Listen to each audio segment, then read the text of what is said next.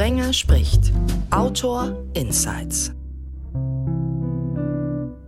Sprenger spricht ja Hallo zusammen. Ausgabe 123 hat vieles gemeinsam mit der 122.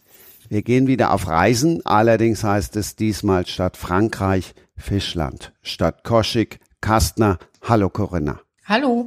Statt Kreta heißt es Emilia Romana, statt Yasu Ciao Dani Scarpa.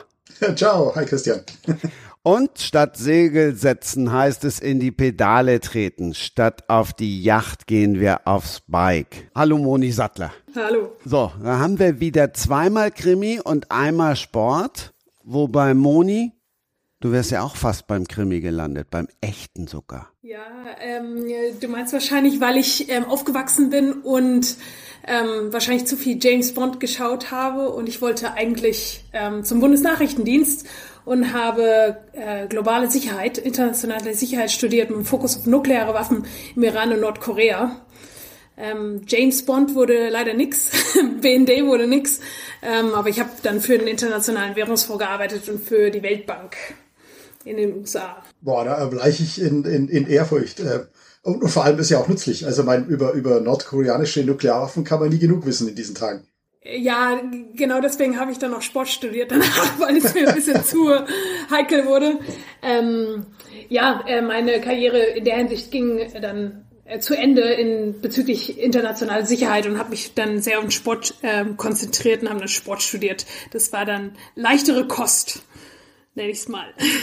Also ich, ich kenne einen Autorenkollegen, der hat ähm, Archäologie studiert, weil er sich immer vorgestellt hat, das hat ganz viel mit Schlapphut und Peitsche zu tun. Und er musste dann auch feststellen, mhm. dass die Realität irgendwie anders aussah. Ist dann lieber Autor geworden. Ja. ja, habe ich auch festgestellt. Ich habe neulich ein total spannendes Buch gelesen, das äh, in Korea teilweise spielte. Ähm, ich habe peinlicherweise jetzt vergessen, wie es hieß, aber es hat mir super gut gefallen und ich, äh, ich hätte nicht gedacht, äh, weil ich so bekennende Schauplatzleserin bin, ähm, dass mich das mhm. überhaupt interessiert. Aber ich, mein Mann hat es mir in die Hand gedrückt und ich war so gefesselt und so fasziniert auch von den Zuständen, die da herrschen. Meine, man weiß ja so einiges, aber äh, das, was da so alles angesprochen wurde, hätte ich nie für möglich gehalten. Also von daher gesehen hätte ich das auch super spannend gefunden, ähm, das zu studieren, wenn ich damals vor vielen, vielen, vielen, vielen Jahren vor der Wahl gestanden hätte.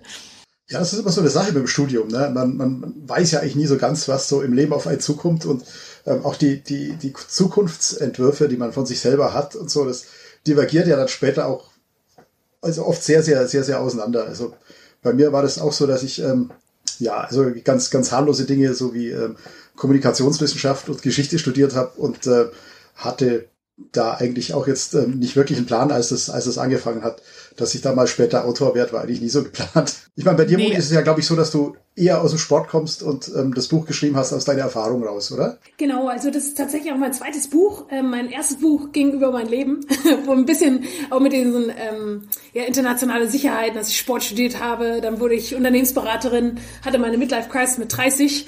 Darüber ging mein erstes Buch. Und ja, das zweite Buch ist tatsächlich entstanden dadurch, ich bin über die Alpen gefahren und ja, wollte erzählen und andere inspirieren, das Gleiche zu tun. Wie war es bei, bei dir? Ähm, also mein Buch spielt ja auch jenseits, ähm, oder meine Bücher spielen auch jenseits der Alpen äh, in Italien. Ähm, aber tatsächlich ist die Alpenüberquerung macht nur einen ganz kleinen Teil davon aus. Die Geschichte spielt dann entweder in Deutschland oder in Italien. aber mit der Alpenüberquerung selber habe ich, hab ich nichts am Hut. Wäre mir, glaube ich, zu anstrengend. Also mit dem Fahrrad zumindest. Da kommen wir gleich zu. Ich sag euch nur ganz kurz, welches Buch Corinna garantiert gelesen hat. Ich habe es auch gelesen. Grade, Mich hat es fasziniert. Selber Der Stern ja. des Nordens, liege ich Ganz richtig? genau. Ganz genau. Ich habe es gerade selber äh, gefunden, hätte es auch eben noch nachgeschoben. Das war wirklich unglaublich, dieses Buch. Also toll. Kann ich jedem nur empfehlen. Corinna, bist du denn irgendwelche Umwege gegangen, um da nochmal drauf zurückzukommen? Oder hattest du früher auch einen anderen Traum? Ähm, also ich habe schon immer gerne geschrieben. Ähm, ich habe angefangen mit mit zwölf so meine ersten Geschichtchen zu schreiben. Die hatten allerdings immer nur so ein paar Seiten und dann fehlte der Mittelteil und das Ende und von Spannungswogen hatte ich auch noch nichts gehört. Aber ähm, ich habe nie wirklich damit gerechnet, dass ich irgendwann mal was veröffentliche. Ähm, das ist erst viel, viel, viel, viel später gekommen. Also äh, als Traum, ich wäre gerne Fotografin geworden als Kind.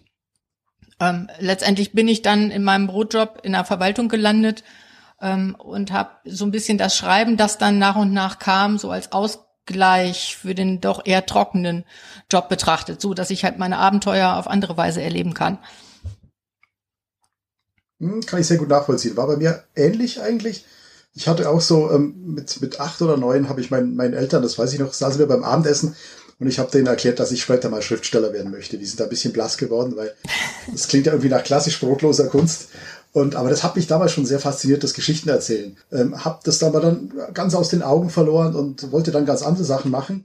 Und ähm, lustigerweise hat es sich dann genau dahin entwickelt. Und das meinte ich eben vorhin, dass man manchmal auch gar nicht absehen kann, also wie es dann, in welche Richtung es dann letztendlich geht. Das äh, stimmt total, das kann man gar nicht. Also ähm, bei mir haben sich schon als Kind ganz, ganz viele Gesch Geschichten im, im Kopf abgespielt. Also wie gesagt, mhm. auch die hatten kein, kein, keine in dem Sinne Romanqualität, ähm, aber das waren immer Dinge, die ich vor mich hingesponnen habe, schon als, als Grundschulkind quasi. Ähm, und das hat sich eigentlich mein ganzes Leben lang ähm, bis heute noch so aufrechterhalten, auch ähm, neben dem Schreiben an sich dass sich immer irgendwo irgendwas abspielt, dass die Fantasie nie abschaltet. Ja, kann ich absolut bestätigen. Und es ist auch was, was Gutes auf der einen Seite, weil man natürlich immer Ideen hat, um neue Geschichten zu entwickeln und zu schreiben. Aber ist auch manchmal, also hat auch so eine dunkle Seite, ne? Weil manchmal, was weiß ich, wenn ähm, die Tochter ist unterwegs und kommt nicht nach Hause und dann äh, fängt die Fantasie natürlich auch an zu arbeiten. Das ist dann weniger günstig. Ja, das kann ich mir vorstellen. Honig, bei dir war es ja nicht ganz so einfach. Das wäre ja eher so eher was Spießigeres gewesen, was sie da alle wollten. Und du musstest ja Familie und Freunde tatsächlich richtig überzeugen, bevor du dann selber in ein Loch gefallen bist. Ja. Ja, ähm, ich hatte so, ich glaube, so zwei, ähm, ja, wie nennt man das denn, ähm, Erfahrungen gemacht, wo ich dann mich entscheiden musste, ob ich den gesellschaftlichen Normen ähm, folge oder mein eigenes Ding durchziehe. Ähm, das erste Mal war tatsächlich, als ich ähm, entweder eine steuerfreie Karriere bei der Weltbank machen äh, wollte oder Profiradsportler. Und klar, Familie, Freunde meinten eher ähm, Weltbankkarriere, logisch. Ähm, ich habe mich dann doch für die Profiradsportkarriere entschieden. Bin nach Deutschland, in, zu dem Zeitpunkt habe ich in den USA gewohnt, bin nach Deutschland gezogen oder gegangen und habe genau drei Monate lang Bundesliga bin ich gefahren, um festzustellen, dass es nicht ist, was ich wollte. Und ähm, für mich war das ein riesen Misserfolg, dass ich dann plötzlich was aufgegeben habe, was Großes, nur um was zu machen, was ich dann auch nicht mochte. Und habe mich dann entschieden, Sport zu studieren in den USA und wollte dann was Großes im Sport machen. Ähm, zwar Schreiben in dem Zeit, zu dem Zeitpunkt war noch nicht ähm, noch nicht angesagt. Ähm, ich wollte vielleicht in Richtung Coaching oder so gehen, hat sich aber dann nicht erübrigt und dann wurde ich ja Unternehmensberaterin, weil ich dann wieder auf den normalen Karriereweg ähm, gehen wollte, äh, dadurch, dass ich es ja schon mal nicht geschafft habe. Äh, habe zuerst in der Schweiz äh, gearbeitet, dann in Australien. Ja, und dann mit 30 äh, ist wieder so ein, wie so ein Punkt gekommen, habe gedacht, nee, das ist nicht das, was ich machen möchte. Und habe ja alles aufgegeben, habe zu dem Zeitpunkt in Melbourne gewohnt, alles aufgegeben und mit dem Fahrrad nach Spanien gezogen. Und dort, ähm, ja, um herauszufinden, was ich in meinem Leben machen möchte. Und ähm, um die Frage auch äh, so zu beantworten bezüglich Schreiben, ich hatte auch mit 16 ähm, mal die, die Idee, dass ich was schreibe. Ich bin genau ein A4-Blatt ähm, weit gekommen, um dann festzustellen, das nimmt dann doch mehr Zeit in Anspruch, wie ich dachte. Diese romantische Vorstellung von Schriftstellerei ist dann doch sehr, sehr viel Arbeit. Und ähm, als ich meinen ersten Radrekord aufgestellt habe, 2018, ähm, bin ich die 3000 Kilometer Volta España gefahren, Spanien-Rundfahrt und ich wusste, ähm, nach dem letzten Tag werde ich erstmal nicht Radfahren wollen. Und was mache ich dann? Und dann habe ich mir mich entschieden, ich werde auf jeden Fall ein Buch schreiben.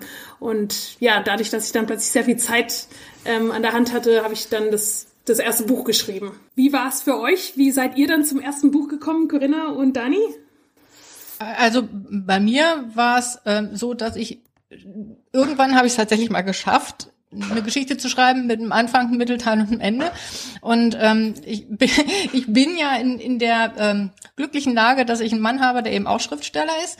Und äh, dem habe ich das zu lesen gegeben und der hat gesagt, das ist gut, das solltest du mal versuchen zu veröffentlichen. Und ähm, er hatte damals einen Agenten, beziehungsweise er ist immer noch in derselben Agentur, bei der ich jetzt auch bin. Und ähm, ich habe wirklich, ja, meinst du, soll ich das wirklich? Und ist das echt gut genug? Und ja, mach doch mal, wenn du es nicht versuchst, dann findest du es nie raus. Und das habe ich dann eben gemacht. Und ähm, das dieser Roman ist tatsächlich erst viele, viele, viele Jahre später dann mal als E-Book erschienen, aber ähm, trotzdem war ähm, Roman Hocke, das ist die AFA äh, International, ähm, dann doch so angetan von dem, was ich da gemacht habe, dass er eben versucht hat, mich mit ähm, anderen Exposés bei äh, einem anderen Verlag unterzubringen und das hat dann tatsächlich geklappt. Äh, nicht von jetzt auf gleich, hat ähm, ziemlich viel Anlauf gebraucht, aber ja, so ist das gekommen. Und ich hatte äh, zwei Sachen in der Schublade. Das eine war ähm, ein, na, ich sag mal, romantischer Krimi, der übrigens in Italien spielt, in Neapel. Ah. Und genau. Und ähm, der, das, das andere war so eine Reinkarnationsgeschichte. Und ähm, da ist mir dann damals nahegelegt worden, ich sollte mich mal entscheiden, in welche Richtung ich eigentlich gehen möchte. Also so, so Mystery-Sachen oder äh, Krimi. Und ähm, da habe ich mich dann damals tatsächlich für die Mystery-Sachen entschieden. Äh, später bin ich dann ja wieder zum Krimi zurückgekommen, aber ja, manchmal geht das Leben und auch das schriftstellerische Leben in verschlungene Wege. Das kann ich nur so bestätigen, ja. also bei mir hat es mit dem Schreiben schon während des, während des Studiums angefangen, ähm, weil ich so kleine Aufträge übernommen habe und ähm, mir versucht habe, eben so das Studium auch zu finanzieren. Und ähm, wie gesagt, es hat sich bei mir so in diese Richtung entwickelt. Das hatte immer irgendwas mit Schreiben zu tun. Äh, ich war tatsächlich nie in irgendeinem Angestelltenverhältnis oder habe irgendwie, ähm, ich habe eigentlich immer versucht, das Schreiben zum, zum, zum Brotberuf zu machen. Und ähm, das hat sich, wie gesagt, hat sich immer mehr in diese Richtung entwickelt. Und ja, klar, man hat dann ganz viele verschiedene Ideen. Und ähm, ja, ähm, irgendwie ist es, man hat sich natürlich man kann sich natürlich immer nur mit dem dann letztlich um die Gunst des Lesers bewerben, was man sich ausgedacht hat. Da ich ähm, nicht so ähm, der coole Radfahrer bin oder ähm, ganz tolle Strecken gefahren bin oder ähm, Weltreisen gemacht habe, ähm, von denen ich jetzt direkt berichten könnte, bin ich natürlich immer auf meine Fantasie verwiesen. Und ähm, davon hat mir der liebe Gott aber Gott sei Dank eine ganze Menge mitgegeben. Also von daher, ja, äh, komme ich da mal ganz gut zurecht, aus meiner Fantasie dann die Geschichten zu machen. Monika arbeitet ja jetzt auch als Coach und das Buch, was wir eben schon gehört haben, ist ja auf Englisch erschienen. What it takes to make dreams come true. Du kriegst hm. jeden überzeugt, was Vernünftiges zu tun. Also setz jetzt doch mal Scarpa in den Sattel. Scarpa sitzt im Sattel, aber nein, natürlich nur ab und zu. Ja. ich würde auch tatsächlich sagen, ähm, also ich mache ja Executive Mindset Coaching. Ähm, ich helfe besonders Führungskräften ähm, darin, ja, ähm, mutige Ziele sich zu setzen und sie zu erreichen. Aber ich muss immer sagen, ähm, es gehört die Motivation davor. Also ähm, ich arbeite mit Menschen zusammen, die schon selber motiviert sind. Äh, Dani, nicht sagen, dass du nicht motiviert bist, ähm, aber jeder soll sein, äh, seine Träume verfolgen und ähm, wenn man die schon hat, dann hey, äh, umso besser, äh, wenn man da auch dann mit seiner eigenen Fantasie ähm, ja äh, große Bücher schreiben kann. Deswegen also Chapeau. Ja, danke schön. Ja, nee, das ist mehr oder weniger die Voraussetzung natürlich, wenn man diesen etwas irrwitzigen Beruf ähm, Fuß fassen möchte. nee, an der Motivation hat es tatsächlich noch nie gelegen. Und also um Christian jetzt zu beruhigen, ich sitze schon ab und zu im Sattel. Äh, ich habe auch ein Mountainbike, aber ich würde damit jetzt keine Rekorde schlagen wollen. ich wäre auch nicht dazu in der Lage, das kommt noch dazu, erschwerend. Corinna, Hollandrad oder E-Bike? Gar keins. Ich hab's leider mit der Hüfte und ich kann nicht Fahrrad fahren. Ein bisschen treten muss man ja schon noch. Ne? Also ich glaube, äh, sonst kann ich mich aufs Moped setzen, dann brauche ich kein Fahrrad.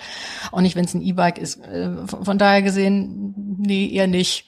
Aber ich muss auch gestehen, dass ich ähm, von Sport noch nie begeistert war. Aber Fahrradfahren kann man ja auch mit der Gazelle oder mit dem Hollandrad cruisen. Das ist ja jetzt nicht unbedingt Sport. Nee, das ist schon richtig. Aber äh, wenn du anfängst zu treten und nach 20 Metern tut dir die Hüfte weh, macht das keinen Spaß. Ist absolut verständlich.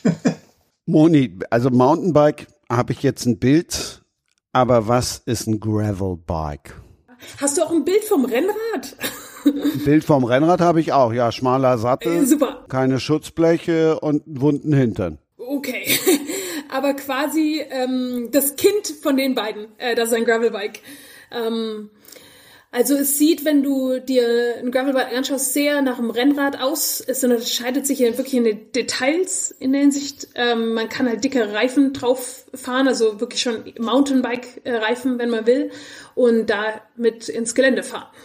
Also man ist trotzdem schneller wie ein Mountainbike, ähm, langsamer wie ein Rennrad ähm, und es hat die Funktion, dass man einfach ja äh, mehr als eine Straße fahren kann. Siehst du, bei mir geht schon wieder der Autor, fängt schon wieder an, Geschichten zu schreiben. Ähm, ich mache ja auch ab und zu Kinderbücher und ich frage mich jetzt gerade, wie die Geschichte wäre, wenn sich das Rennrad und das Mountainbike kennenlernen und wenn die sich ein bisschen näher kommen und dann so ein cooles Gravelbike dann dabei rauskommt. Ja, wenn es ganz genau. groß ist, dann. ja, vielleicht später mal. Ja. Ähm, geht es euch auch so, dass ihr durch so, durch so, ähm, geht es wahrscheinlich vor allem an Corinna, ähm, dass du einfach so durch so Zufälligkeit auch inspiriert wirst, was dir Ideen für neue Geschichten gibt? Also man, man wird ja oft gefragt, wo Inspiration herkommt und ich, ich antworte dann halt gern, dass Inspiration wirklich überall sein kann. Sind es bei dir eher so die, die großen Dinge, wo du sagst, da habe ich ein Buch gelesen oder habe ich einen Film gesehen oder sind es auch manchmal ganz kleine, so zwischenmenschliche Dinge vielleicht, also eine Begegnung oder ja, weiß ich nicht. Also äh, ich hatte ja vorhin schon gesagt, ich bin Schauplatzleserin, ich bin auch Schauplatzschreiberin und mich inspirieren tatsächlich Orte. Mhm. Ähm, also zu meinen Fischland ähm, Krimis bin ich eigentlich dadurch gekommen, dass wir zufällig mal auf dem Fischland Urlaub gemacht hatten. Eigentlich hatten wir das nicht geplant, wir wollten woanders hin ähm, und sind dann aber da gelandet und da hängen geblieben und bis heute da hängen geblieben. Und ähm, das hat mich so fasziniert und ich fand es so schön und so idyllisch und ähm, ich stand vor einem Haus, was mich ich weiß gar nicht, wie, also das hat mich einfach total fasziniert. Ähm, ich dachte sofort, so, ich muss irgendwas schreiben, was hier spielt. Und äh, das habe ich dann tatsächlich gemacht. Das war damals noch kein Krimi, das ist so ein, so ein Familiengeheimnisroman gewesen, Die verborgene Kammer, der auf zwei Zeitebenen spielt. Ähm, und das hat mich nicht losgelassen. Ich hatte dann, ähm, ich hatte dann eine kleine Schreibpause von drei Jahren. Ich wollte aber unbedingt literarisch tatsächlich auf dem Fischland bleiben, weil weil es mich so fasziniert hat. Ähm, dasselbe war auch tatsächlich mit ähm, dem Krimi, der in Neapel spielte, wobei das ein bisschen umgekehrt war. Ich kannte Neapel nicht noch nicht selber, aber ich bin dann zur Recherche quasi mal da gewesen und äh, in dem Moment hat mich das so fasziniert, dass ich den ganzen Neapel-Teil quasi umgeschrieben habe. Also bei mir ist es tatsächlich eine Landschaft oder ein Ort oder wie auf dem Fischland ein Haus. Mhm. Ähm, solche Dinge sind's. Ja, kann ich, kann ich auch gut nachvollziehen. Also Reisen ist überhaupt so eine Sache, die natürlich ganz viel, viel Inspiration bringt, Ideen bringt. Man lernt ähm, völlig neue Leute, neue Schauplätze kennen. Also ich war in den 90ern äh, ziemlich oft in den USA, hatte da auch für einige Reisemagazine geschrieben. Und äh, das ist nach wie vor so eine Zeit, von der ich auch also ganz viel viel, viel Serie eigentlich. Und wenn man es irgendwie machen kann, dann versuche ich auch immer, ähm, in Italien ist es ja nicht weiter schwierig, ähm, das mit einer Reise vor Ort und mit Recherche vor Ort zu verbinden, zumal ich auch Verwandtschaft da habe. Ähm, aber ich versuche es natürlich auch so bei Romanen, die in weiter entfernten Regionen sind, irgendwann mal eine, eine Reise dahin folgen zu lassen. Manchmal ist es auch so ein bisschen der Karl-May-Effekt. Ja, man hat einen Roman geschrieben, der dann auch sehr sorgfältig ähm, ähm, recherchiert war. Aber wenn man dann vor Ort ist, dann fällt einem doch noch vieles auf, was man gern auch noch dazu gepackt hätte. Ja, oder was tatsächlich ganz anders ist, ne? wo, wo man ähm, vorher noch nie irgendwie einen Gedanken dran verschwendet hat, wo man dann plötzlich merkt, nee, ja. Moment, das funktioniert ja so gar nicht. Ne? Genau, also, ähm, genau. Ja. Die, die, die Mentalität der Menschen. Also ich meine, ich war zwar vorher schon mal äh, in Italien gewesen, aber äh, mich hat die, die, diese Mentalität von, von den Menschen in Neapel, dieses Gewusel und dieses dieses Brodeln, also das, das äh, kannte ich nun wirklich überhaupt noch nicht und das hat mich total fasziniert und das ist äh, hoffentlich zumindest auch in den in den Roman so eingeflossen und das kann man ja nur, wenn man tatsächlich mal vor Ort gewesen ist, wo auch Absolut. immer so ne, also ähm, das kann man ja nicht er, erlesen. Absolut. Ich meine, bei den historischen Romanen ist es dann so ein bisschen schwieriger natürlich. Da wäre eine Zeitmaschine manchmal ganz, ganz das dienlich. Das wäre überhaupt toll, ja, wenn das ginge. wenn man da hinreisen könnte. Ähm, aber da ist man natürlich schon auf die Fantasie verwiesen. Aber ich, ich gebe dir recht, ähm, auch da hinzugehen, der Mentalität der Menschen wegen.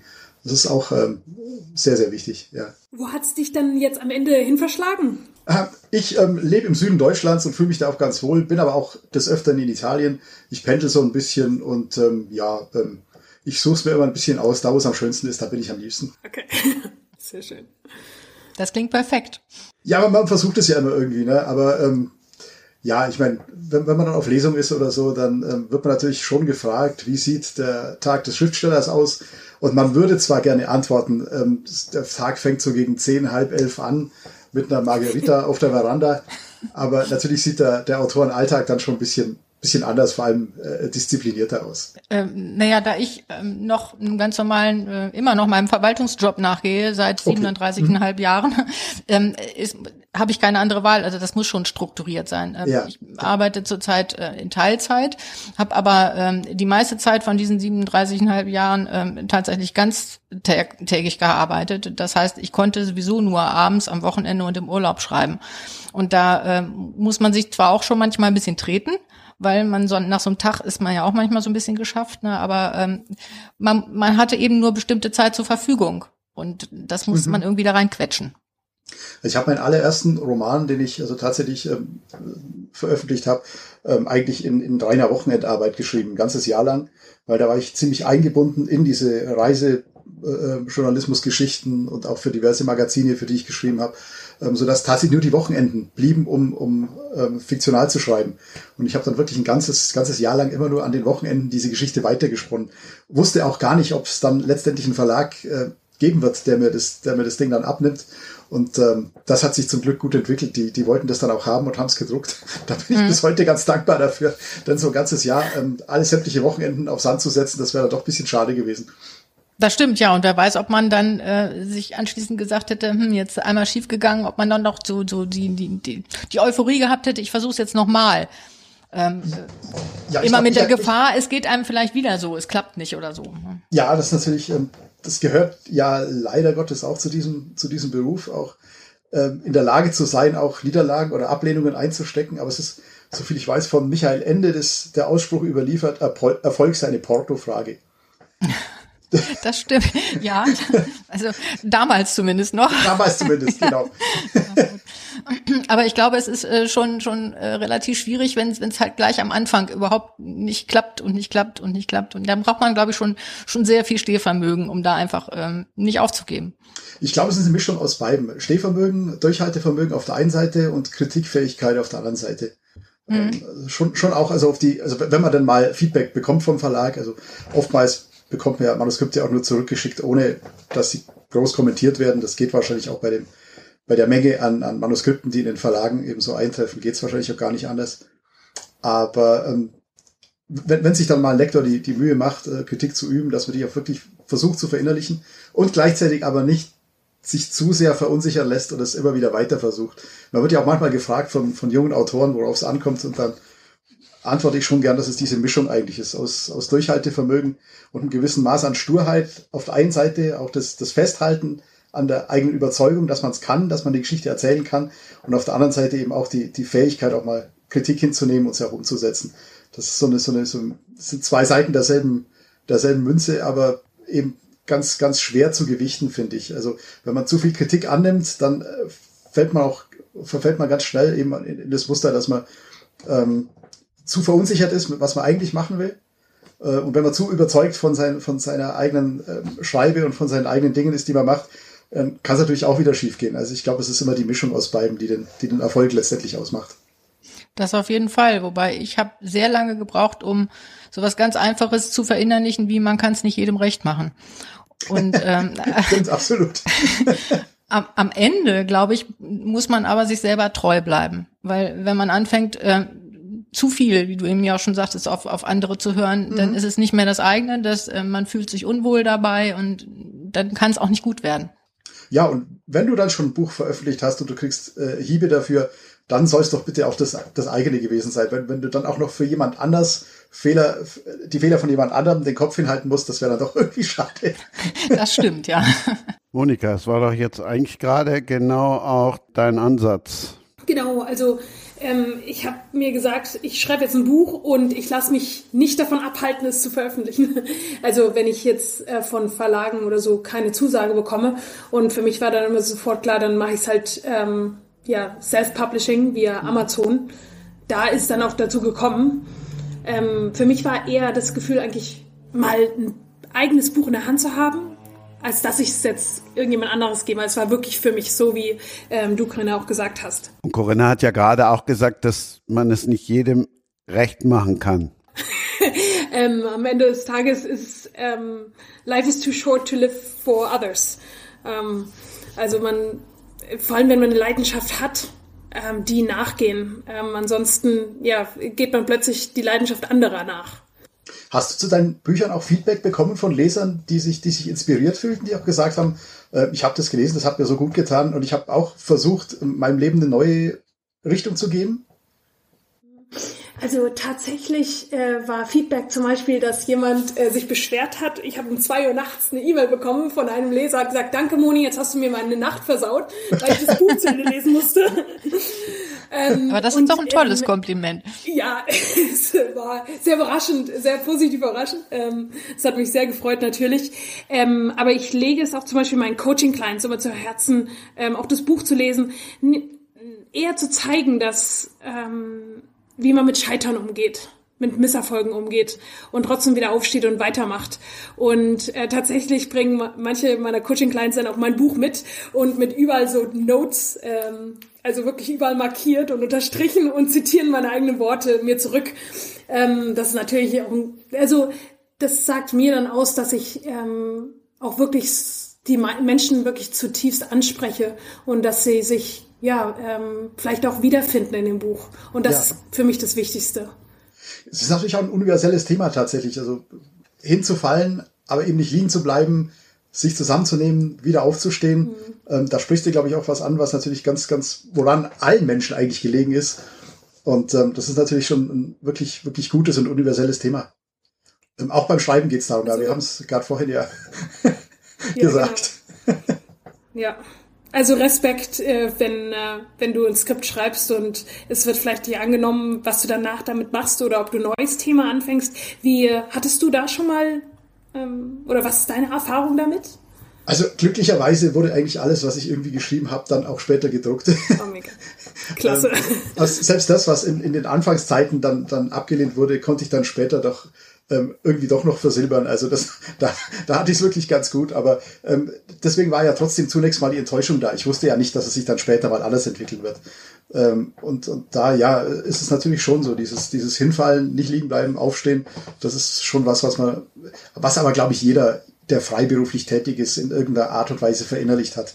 Denn letztlich geht es ja immer darum, deine individuellen Talente und ähm, ja, die Sachen, die du einfach so bekommen hast, aus denen du was machen möchtest, ähm, anzuwenden, zur Anwendung zu bringen, irgendwie umzusetzen, das unter die Leute zu bringen. Und das ist natürlich auch ein, ähm, schmerzhafter Prozess manchmal. Also, ein, ein, also auch eine Lernkurve, die man da, die man hinter sich lässt, ähm, Dinge, die man vielleicht später dann anders gemacht hätte. Ähm, und das gehört ja immer wieder zu, wirklich ähm, Niederlagen einzustecken und trotzdem weiterzumachen. Ähm, ich denke mir immer, solange die Tendenz äh, stimmt, ähm, solange man das Gefühl hat, auf dem richtigen Weg zu sein, bestärkt einen das natürlich auch auf seinem, auf seinem Weg. 100 Prozent äh, stimme ich dem überein. Ja, dass Erfolg eigentlich ähm, nicht irgendwie der perfekte Weg ist, sondern eigentlich der entsteht, wie schnell man und wie oft man aufstehen kann vom Misserfolg, mhm. vom mhm. Scheitern. Ja, hat auch was mit Charakter zu tun, ne?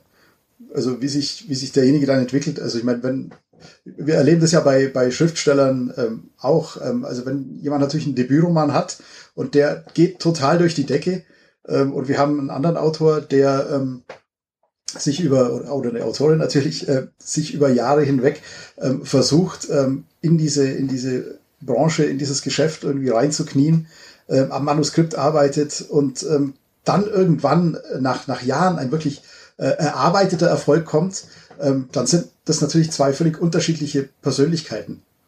Ähm, also ich glaube schon, dass Erfolg, der einem in den Schoß fällt, ähm, immer so ein bisschen ja, weniger wert ist, wie der, den man sich tatsächlich ähm, im Schweiß seines Angesichts erarbeitet hat. Es könnte ja aber auch möglich sein, dass derjenige, der gleich mit seinem ersten Roman durch die Decke geht, ähm, sich unglaublich unter Druck gesetzt fühlt, das jetzt nochmal zu wiederholen oder vielleicht sogar zu steigern. Das ja, der zweite ist immer der ähm, schwerste. Das ja, ja, ja. Das stelle ich mir schon ziemlich schwierig vor. Äh, nicht nur irgendwie, dass man die Erwartungen der Verlage, der Leser, sondern auch die eigenen Erwartungen dann erfüllen kann. Vor allem, wenn man auch gar nicht so genau weiß, vielleicht, wie man es gemacht hat. Ja, stimmt, ja. Weil äh, wenn es ein Erfolgsgeheimnis gäbe, dann würde das wahrscheinlich jeder anwenden, aber äh, man kann es ja nie vorausberechnen, warum jetzt irgendwas tatsächlich durch die Decke geht und warum. Das wird wahrscheinlich jeder Lektor, jede Lektorin in jedem Verlag äh, unterschreiben, ja. Ja, schön wäre das ja, wenn das ginge. Dani, weil, weil du gesagt hast, äh, die Person, die zum Beispiel durch die, äh, wo der erst, das erste Buch durch die Decke gegangen ist, ähm, oft ähm, sieht man ja auch nur den Erfolg, der wirklich öffentlich ist und nicht, was mhm. dahinter ist und wie viel, ja, Tears, Sweat, Sweat and Tears dahinter stecken. Das stimmt, ähm, absolut, natürlich. Man weiß auch nicht, ja, woran hat er gearbeitet vorher, bevor das erste Buch rausgekommen ist? Und vielleicht wegen dem, wegen der harten Arbeit, vielleicht ganz unabhängig von dem Buch selber, dadurch entstand einfach ein erfolgreiches Buch. Deswegen, ähm, ja, es kann sein, dass ähm, etwas super leicht fällt, aber ähm, oft ist da auch eine Geschichte dabei, die vielleicht gar nicht erzählt wurde und dann erscheint es so, dass alles ja easy ähm, von der Hand äh, gelaufen ist. Das, das stimmt absolut. Ja, ja, klar. Nee, wollte auch natürlich niemandem zu nahe treten. Ich meinte nur eben ganz, ganz grundsätzlich ist natürlich schon so, dass die, die, ähm, die, die Früchte, die in den Schoß fallen, natürlich andere sind als, als die, die, die man sich tatsächlich erarbeiten musste. Und ich meine jetzt gar nicht so sehr mit Schreiben. Ich meine, bei dir war es ja auch so, du musstest dich erst über diverse Pässe quälen, bis du an den Punkt kommen konntest, wo du, wo du sagtest, ich kann jetzt, ich bin jetzt in der Lage, eine Geschichte zu erzählen. Und ähm, auch dahin muss man ja erstmal erstmal reifen und erstmal hinkommen. Genau, ich würde auch sagen, für die Leute, die es vielleicht ähm, leicht in, also sehr viel Talent haben und nicht äh, vielleicht weniger dafür arbeiten müssen, die haben auch nicht, äh, nicht gelernt oder haben nicht die Chance zu lernen, mit Misserfolg umzugehen. Und dann, wenn ein kleines Hindernis auf den Weg kommt, fühlen sich vielleicht mehr davon ähm, naja, beeinflusst als jemand, der wirklich hart Tag für Tag dafür gearbeitet hat. Ja, genau, das, meint, das meinte ich. Wesentlich dickere. Ja. ja spannendes Thema auf jeden Fall. Ja, weil es, glaube ich, wirklich halt äh, jeden betrifft, ähm, ob im Großen oder im Kleinen. Ich meine, jeder möchte ja ähm, erfolgreich sein mit dem, was er, was er tut. Nicht, dass Erfolg jetzt das Maß aller Dinge wäre, aber ähm, natürlich ist es schon so, dass man mit dem, was man, was man macht, natürlich auch ähm, ja eine gewisse Bestätigung haben möchte. Und ähm, ja, und das, das Einstecken von Niederlagen gehört natürlich genauso dazu. Ja. Ähm, oft ist aber die Vorstufe Stufe ähm, das größere Problem in der Hinsicht, dass man überhaupt den Mut hat, ähm, ja, äh, was Größeres erreichen zu wollen und ähm, sich auch der Chance zum Misserfolg aussetzt. Ähm, da arbeite ich mit sehr vielen Klienten ähm, dran, überhaupt den Schritt zu wagen, was zu machen, ähm, aus der Komfortzone zu gehen und vielleicht auch, ja, ähm, zu scheitern. Ja, das analog zum Schriftsteller wäre dann ja äh, im Grunde das Veröffentlichen. Ähm, also ich, ich habe auch schon ähm, so Schreib-Coachings gemacht und ähm, da wird man dann schon öfter gefragt, wann der geeignete Zeitpunkt ist, um an die Öffentlichkeit zu gehen oder überhaupt mal. Also ich hatte da Leute sitzen, die wirklich sehr, sehr talentiert waren, die aber einfach nicht den Mut aufgebracht haben, das jetzt jemanden mal außerhalb der Familie mal jemanden lesen zu lassen. Und ähm, den muss man tatsächlich haben. Also diesen Schritt muss man dann schon gehen, dass man sich mit seinen, mit seinen Sachen halt so weit öffentlich macht, man macht sich auch angreifbar. Ähm, Gerade wenn man was geschrieben hat oder wenn man ein Buch über was schreibt, äh, so wie bei dir, Moni, was einem sehr am Herzen liegt, was, was persönliche Erfahrungen, die man gemacht hat, die man in so einem Buch auch beschreibt, dann ist es ja auch was sehr Persönliches und man trägt da sein Herz ja ganz, ganz offen vor sich her und ähm, Kritik tut dann natürlich auch weh. Und ähm, das ist, ich merke es dann schon bei, bei, bei jungen Autoren, die vor dem, äh, vor diesem Punkt da wirklich Angst haben was passiert, wenn ich damit jetzt ähm, an, die, an die größere Öffentlichkeit gehe? Ähm, wie gehe ich dann auch mit, mit Kritik um? Ähm, also das ist schon was, was sehr Persönliches auch, Schreiben überhaupt. Und dieser Schritt, ähm, den Mut zu haben und es öffentlich zu machen, ist, glaube ich, so, so ein bisschen bei, bei der schreibenden Zunft des, des Pendant zum, zum Unternehmer, der versucht, ähm, was, was Größeres oder anderes zu machen. Kommt auch, ähm, finde ich, auf die Art der Kritik an, weil ähm, es gibt so eine und so eine Kritik. Ja, ähm, Äh, ich habe zum Beispiel, da war ich dann vielleicht etwas naiv mit einer Art der Kritik bei mir, als ich anfing, äh, nicht gerechnet. Aber ich habe äh, um die Ohren gehauen bekommen, ich hätte ja nur veröffentlichen dürfen, weil man Mannschriftsteller sei. Okay, das äh, ist aber billig, ja. Das, ja, also aber so, solche Art, also jetzt nicht wortwörtlich sowas, aber eben auch in, in, in dieser Art äh, Kritik, die, sage ich jetzt mal, so ein bisschen unter die Gürtellinie geht, ähm, auch da habe ich ein bisschen länger zugebraucht, denn das einfach nicht ernst zu nehmen und zu sagen, okay, ähm, das ist jetzt nicht die Kritik, die ich mir anziehen muss, sondern ähm, das ist, ist, ist nichts Fundiertes.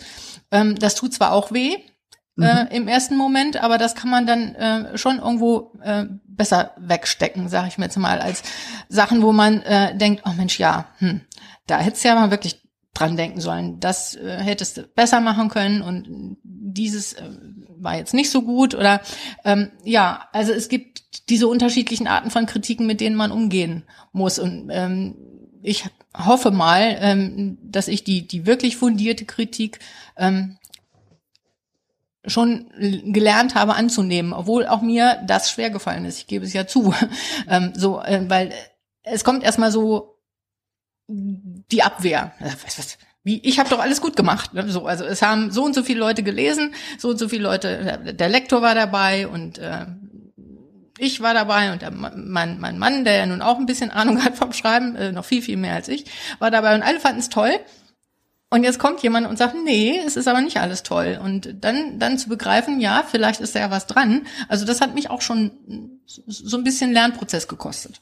Ja, kann ich gut verstehen. Aber ich meine, da eine gewisse innere Abwehr zuerst mal zu haben, ist ja auch ganz, ganz nachvollziehbar. Ich meine, man gibt das Manuskript ja im Grunde im bestmöglichen Zustand ab keiner von uns sagt ja, ach nee, da habe ich jetzt nur 50 Prozent und so gebe ich es jetzt ab, sondern man gibt ja wirklich immer 100 Prozent. Und dann geht's ins Lektorat und der, der Lektor guckt sich's nochmal an und guckt auch noch, wo man, wo man noch was, was verbessern kann, noch ein bisschen was rauskitzeln kann. Und dann geht's nochmal zurück zu dir und du guckst dir ja nochmal das ganze Ding an. Ja. Und man kann ja wirklich dann guten Gewissens sagen, dass man das Manuskript im denkbar besten Zustand abgegeben hat. Und wenn dann Kritik kommt, ähm, ist es, glaube ich, eine ganz normale, äh, äh, natürliche Reaktion, zunächst mal zu sagen, nee, Moment mal, das passt alles.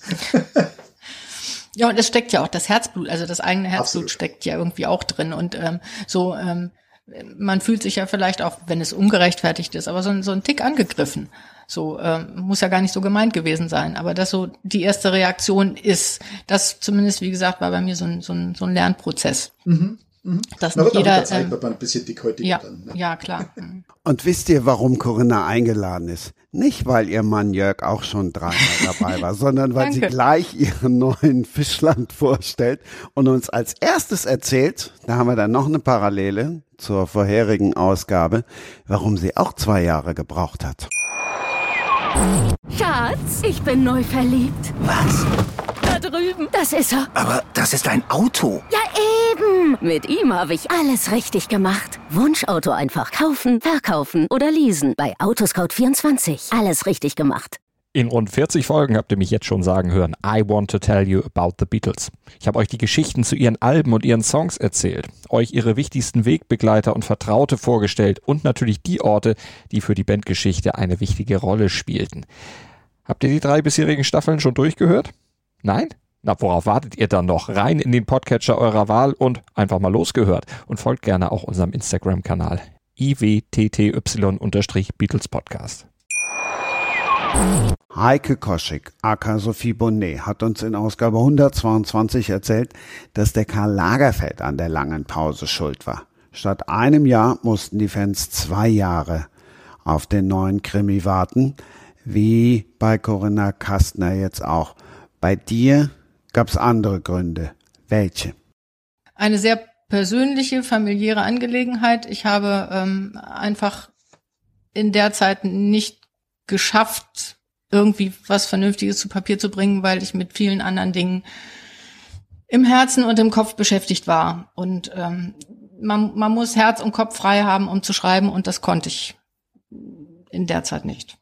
Deswegen hat es so lange gedauert. Bisschen was war ja dann auch bei Facebook zu lesen. Unter anderem gab es ja dann auch noch einen Umzug obendrauf. Ja, das hatte damit aber dann nichts zu tun. Also äh, es war es war wirklich äh, eine ne sehr schwere Zeit für mich ähm, mit meinen Eltern und ähm, Pflegebedürftigkeit und es war schwer und ich konnte in der Zeit ich konnte nicht schreiben. Also äh, mir, mir fiel nichts ein. Ich hatte einfach nicht den Kopf frei. Ich wollte mich in der Zeit auch um andere Dinge kümmern. Ähm, und zwar mit dem ganzen Herzen kümmern. Und da blieb für nichts anderes Zeit. Finde ich sehr, sehr nachvollziehbar. Ich meine, Schreiben hat ja immer auch viel ganz mit, mit inneren Stimmen zu tun. Ne? Ja. Und ähm, es gibt durchaus Phasen im Leben, also das ging mir auch schon so, wo man die eben nicht hört ja, wo du eben nicht dieses stille Plätzchen in dir findest, ähm, wo sich eine Szene entwickeln kann, wo sich Handlung entwickeln kann, wo sich generell Fantasie irgendwie entfalten kann. Und ähm, da ist es dann, glaube ich, auch besser, eine Pause einzulegen. Auf jeden Fall. Also sehr, sehr nachvollziehbar ich, ich war auch, muss ich sagen, sehr dankbar und bin auch äh, immer noch dem Verlag sehr dankbar, dass die sich einfach ein Jahr lang geduldet haben, weil ähm, ich bin halt gefragt worden, eben äh, genau wie du Christian ja schon gesagt hast.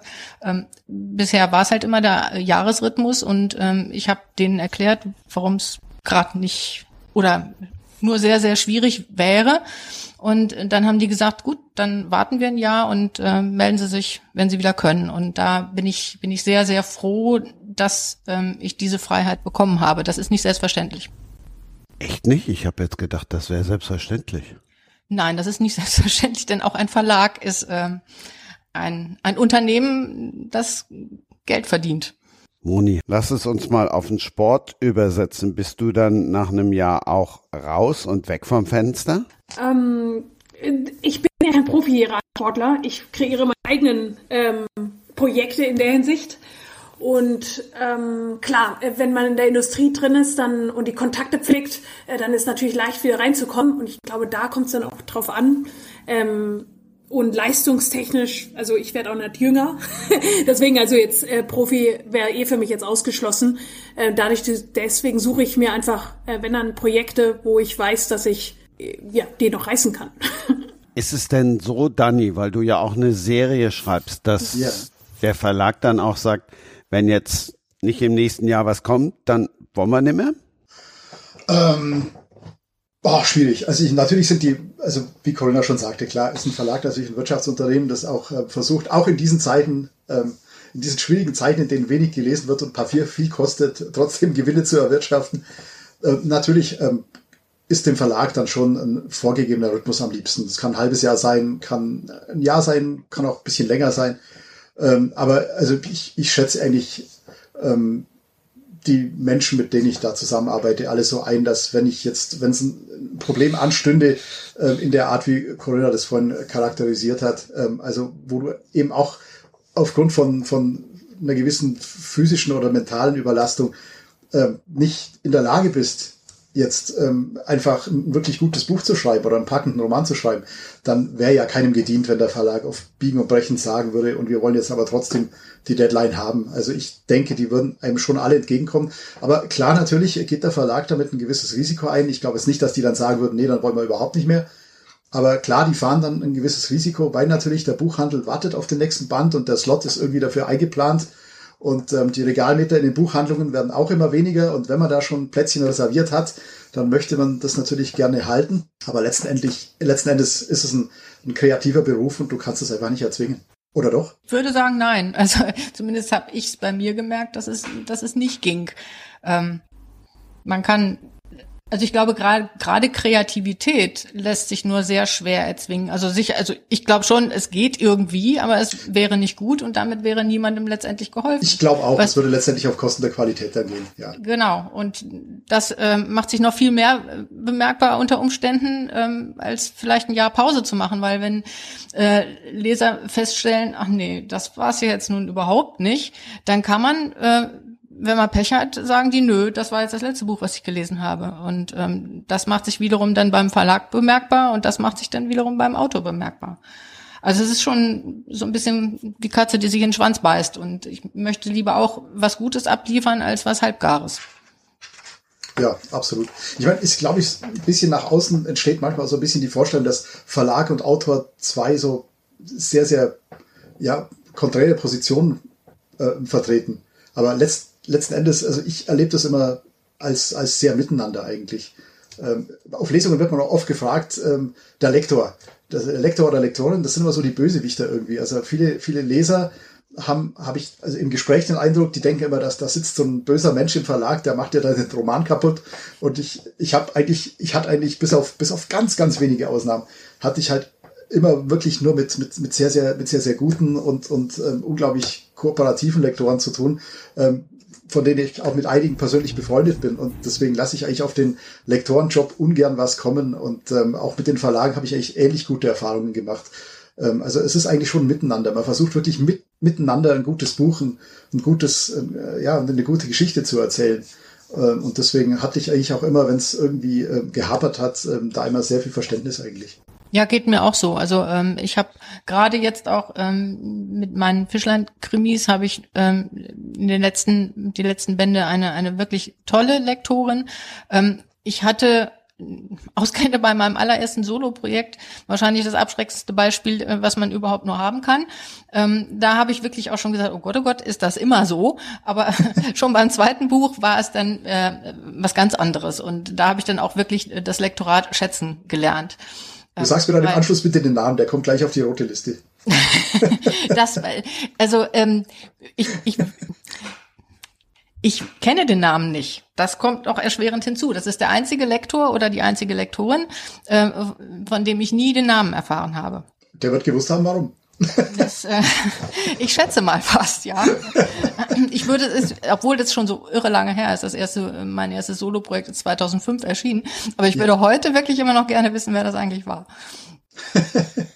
du wirst es wahrscheinlich nie erfahren. Es Nein, wird ja auch ganz viel ins Außenlektorat gegeben, ähm, gerade bei, bei, bei Autorendebüts oder so. Ähm, von daher ist es wahrscheinlich dann äh, Jahre später auch nicht mehr nicht mehr festzustellen, wer es tatsächlich also, war. Ich kann es mir auch nicht vorstellen. Es ist auch nur nur so der, der die innere Neugier, sag ich mal, die ab und zu sich noch fragt, aber ähm, es beschäftigt mich nicht täglich. Kann ich mir vorstellen. Irgendwann ist man drüber weg, ne? Genau, ja. Aus der Sicht des Lesers sag ich jetzt, Mensch, ich kann doch auch mal zwei Jahre warten. Ich habe jetzt gerade extra nochmal nachgeguckt. Ein Fall für Sebastian Bergmann kennen wahrscheinlich viele die die Serie von Rosenfeld und Jort. Da hat zwischen Band 6 und 7 gab es dann auch mal eben drei Jahre. Und dann warte ich halt als Leser oder Leserin und freue mich doch dann erst recht. Also ich würde es mal so rumdrehen. Also würde ich an sich zustimmen, aber ich glaube, die Kunst des Wartens ist etwas, das in unserer Gesellschaft zunehmend verloren geht. Also da können wir wahrscheinlich eine, eine eigene Sendung drüber machen. Aber äh, also auf etwas zu warten, das ist wirklich eine, eine, eine hohe Kunst. Also ich versuche die ab und zu noch zu kultivieren. Ich freue mich dann auf ein, was weiß ich, wenn ein neuer Roman erscheint, auf den ich mich gefreut habe, oder ein neuer Film rauskommt, auf den ich mich gefreut habe. Man muss das ja auch ein bisschen kultivieren, man muss das ja auch können. Also ich meine, gut, ich bin in den, in den 70er und 80er Jahren aufgewachsen und da war das halt noch so, wenn ein Film im Kino kam, dann hat man den einmal gesehen und wenn man ihn dann nochmal irgendwie erleben wollte, dann konnte man sich vielleicht eine Super 8 Kopie nach Hause holen oder konnte den Roman zum Film lesen, sowas gab's mal wirklich ähm, und konnte es auf die Art und Weise äh, erleben und wenn das nicht ging, dann musste man tatsächlich, und jetzt kommt's, man musste warten, bis der Film mal wieder ins Kino kam. Ähm, klar, mit Video hat sich das dann geändert, mit DVD sowieso, aber das ist trotzdem ist es was, was ich ähm, was ich so ein bisschen vermisse eigentlich. Ähm, ich meine, äh, ich, man muss, es muss ja nicht immer jahrelang sein, bis man auf was, was Neues dann, äh, bis man neue, neue, neue Nahrung hier bekommt, wenn man sich auf was ganz besonders freut, aber ähm, so, so ein bisschen zu warten steigert auch die Spannung und tut eigentlich auch ganz gut, finde ich. Ja, und das, ähm, es erhöht auch die Freude, wenn es dann tatsächlich soweit ist. Ne? Also ja. Das, ich glaube, das sind nicht, nicht nur ähm, Filme oder so, sondern also ich ähm, hatte eine, ich habe mal mit einer Freundin eine Sherlock Holmes Gesellschaft gegründet vor vielen Jahren. Das war in den 80er Jahren, schon sehr lange her. Aber ähm, damals gab es ähm, schon eine eine eine Wahnsinnsflut an an Sherlock Holmes Büchern, aber nicht in Deutschland. Und ähm, an diese Bücher zu kommen, war halt damals noch relativ schwierig. Also mhm. am besten ist, äh, war man, man flog halt nach London und äh, klapperte da die Buchläden ab und die Antiquariate und so. Äh, heute genügen zwei Klicks und schon hast du alles hier, was das Herz begehrt. Aber das war eben damals nicht so. Aber wenn man dann mit so einem Koffer voller Bücher wieder nach Hause kam, das war großartig. Und dieses Gefühl, ich glaube, das gibt's heute gar nicht mehr, weil man alles mit, mit einem Klick sich nach Hause bestellen kann. Ja, also die, die Welt ist ja wirklich ähm, verfügbar in, in, in jeder Form und ähm, das muss halt alles immer sofort, sofort da sein. Also, ein Film muss sofort abruf, abrufbar sein, Musik muss sofort da sein, äh, die Erdbeeren müssen äh, zu Weihnachten natürlich in den Supermarktregalen liegen. Äh, das ist so, so diese, das meinte ich eben, so die, die Kunst des, ähm, ja, der Verknappung. Ja. Das, das ist leider völlig, völlig, völlig abhanden gekommen. Aber das, das hat eigentlich gut getan. Das hat äh, verschiedenen Jahreszeiten auch, auch viel mehr, viel mehr Glanz gegeben, irgendwie, dass es eben bestimmte Dinge nur dann gab, dass die da verfügbar waren. Das hat, wie du sagst, hat auch die Vorfreude gesteigert. Mein Gott, ich höre mich jetzt schon an wie so ein alter Sack, der die ganzen, über die alten Zeiten hier sich, ähm, aber naja, so ein bisschen was davon hätte ich mal manchmal gerne noch. Wirklich nicht alles. Ich genieße es auch sehr, einfach auf den Knopf zu drücken und dann geht der Film los. Aber so ein bisschen was davon hätte ich gerne manchmal noch. Ja, geht mir auch so. Absolut. Moni, die jüngste in der Runde. Ja, ich I agree. Ich bin eigentlich, ich bin auch der Meinung, alles auf wie auf Knopfdruck zu bekommen. Ähm, aber sagen wir es so, äh, man freut sich, wenn man etwas noch nicht hat. Und man freut sich umso mehr, wenn man darauf warten muss. Und wenn man sofort alles bekommt, dann ja, ist dann auch irgendwie so, ja, man muss sich dafür arbeiten oder Geduld haben in der Hinsicht. Deswegen, ich stimme den beiden auf jeden Fall zu. Also, ich habe euch lange noch auf die Folter gespannt. Jetzt wollen wir hören, was im neuen Küstenkrimi passiert. Fischland, Verblendung. Ja, worum geht's? Ähm, also ich bemühe mich in meiner äh, Reihe immer, ähm, natürlich gibt's immer einen Kriminalfall, aber ähm, ich hab's eben auch gerne, meine Figuren immer wieder mit jedem Band ein bisschen näher kennenzulernen und deswegen steht meistens eine von meinen Hauptfiguren mehr oder weniger im ähm, Fokus der Geschichte. Ähm, in diesem Fall ist es, also meine Heldin ist Cassandra Voss, die hat, betreibt eine Pension auf dem Fischland und ähm, ist in ihrem allerersten Fall, ähm, da ist sie quasi zugekommen wie Jungfrau zum Kind, weil da wurde ein Toter in ihrer Pension gefunden und sie wurde verdächtigt, wie das ja häufig mal so ist. Und äh, weil die Polizei unfähig war, den wahren Täter zu finden, musste sie selber ran. Und ähm, seitdem passieren immer wieder jährlich quasi komische Dinge auf dem Fischland und Cassandra muss immer wieder ran. Inzwischen auch äh, mit mit Hilfe sogar der Polizei. Das hat sich so ein bisschen entwickelt, dass sie äh, Freundschaft geschlossen hat mit einem der Kommissare, der sie damals noch verdächtigt hat. Und im neuen Fall in Fischland Verblendung ähm, geht es hauptsächlich um ihren Onkel. Da gibt es nämlich eine, einen dunklen Fleck in seiner Vergangenheit und der taucht jetzt plötzlich wieder auf in Gestalt einer ehemaligen Geliebten. Die hat einen Sohn und der wird verdächtigt, äh, auf dem Fischland ähm, einen Mord begangen zu haben. Und ähm, die seine ehemalige Freundin bittet jetzt also Cassandras Onkel um äh, Mithilfe zu beweisen, dass der, dass ihr Sohn unschuldig ist. Ja, das ist im, im Groben, worum es geht. Es wurde, äh, wurde äh, ermordet eine Ernährungsberaterin, was so ein bisschen, wir sprachen ja vorhin schon von Inspiration. Ähm, ich habe mich da letztendlich ähm, inspirieren lassen von meiner eigenen Ernährungsumstellung, wobei ich das hier in diesem Buch so ein, so ein bisschen mit Humor nehme, sag ich mal, weil ähm, gesunde Ernährung ist gut, aber ähm, manchmal wird es auch ein bisschen übertrieben mit dem Missionieren und äh, ja, da gehe ich so ein bisschen humorvoll mit um. Aber das ist natürlich nicht der Grund, warum äh, die Ernährungsberaterin ermordet wird. Der liegt ganz woanders. Ja, das war eine kurze Inhaltsangabe von Fischlandverblendung. Nein, kommt nicht die Frage, geht noch mehr Spoiler, sondern die klassische Frage ist natürlich beim achten Fall, kann ich damit einsteigen? Oder sollte ich 1, 2, 3, 4, 5, 6, 7 gelesen haben? Das kommt ganz drauf an. äh, wenn du nur ein Krimi lesen möchtest, dann kannst du äh, jedes Buch für sich alleine lesen.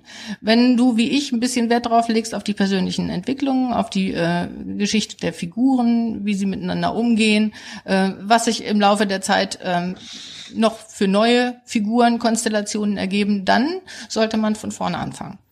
Aber ich glaube, das ist bei, bei jeder Krimireihe so, dass es, dass es immer persönliche Entwicklungen äh, gibt, die dem Ganzen eigentlich so ein bisschen die Würze verleihen, wobei ich äh, bei mir das tatsächlich so sehe, mir sind die Figuren inzwischen fast wichtiger als der, der, der Kriminalfall an sich. Genauso wie ich ähm, das Whodunit eher ähm, übersetzen würde in Warum?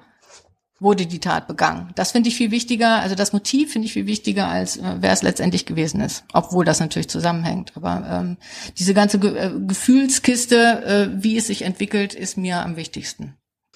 Hattest du in, schon zu Beginn ähm, der, der, der, der Reihe, wahrscheinlich wusstest du am Anfang noch nicht, dass es so eine lange und erfolgreiche Reihe werden wird, ähm, aber hattest du am Anfang schon so, so, so einen Plan, wo du die Figur ähm, emotional mal hinschicken willst, was sie von, von so, so einen großen, äh, gab es einen großen Story-Arc bei dir oder hast du dich so ein bisschen treiben lassen? Entscheidest du es eher spontan oder plottest du eher?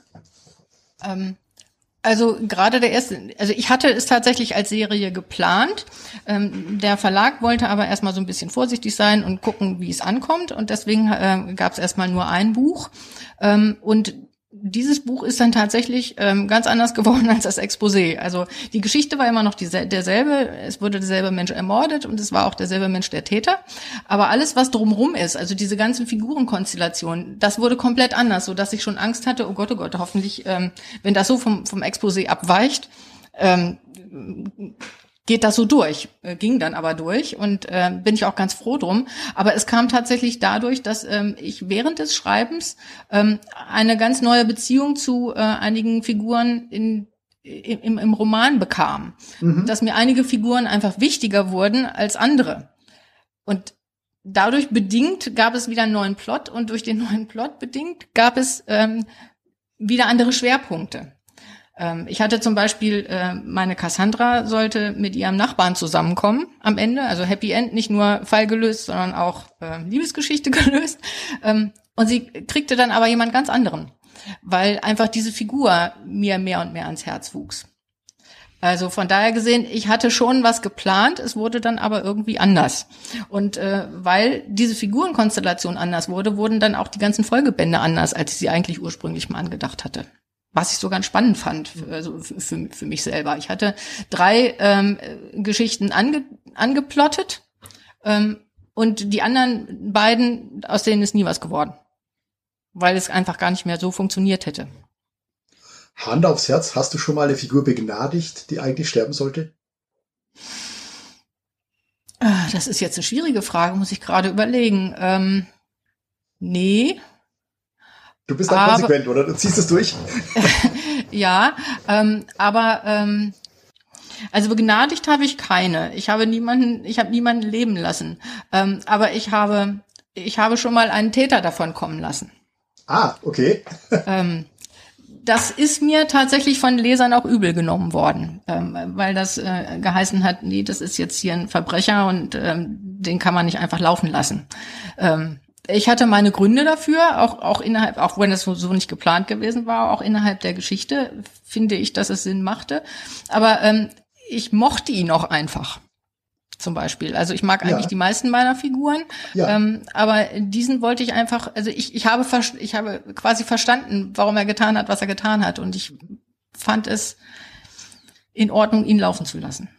Glaubst du, dass Krimileser allgemein den Wunsch haben, dass die wie soll ich sagen, so die gestörte Ordnung am Ende wieder besteht? Ich glaube schon, ja. Wird, ja. Ja, ja. Also ähm, natürlich, also mir geht das als Leser ja eigentlich auch so. Ich möchte schon auch, dass die Gerechtigkeit obsiegt. Ja. Ähm, und äh, in gewisser Weise äh, war das in meinem, in dem Fall auch so. Nur eben, ähm, er ist, er hat schon seine Strafe gekriegt, mhm. aber nicht durch die Polizei und durch die, durch die Justiz. Ah, interessant. Das würde aber dann trotzdem so ähm, aufgenommen, dass die Leute das Gefühl hatten, der ist nicht genug bestraft worden. Oder genau. nicht, nicht auf die, nicht auf die ordentliche Art und Weise. Richtig, ja. Hm. Okay. Fragen wir doch die Leserin, Moni. Brauchst du ein Happy End? Muss der Böse in den Knast? Oder die Böse? Ja, ja.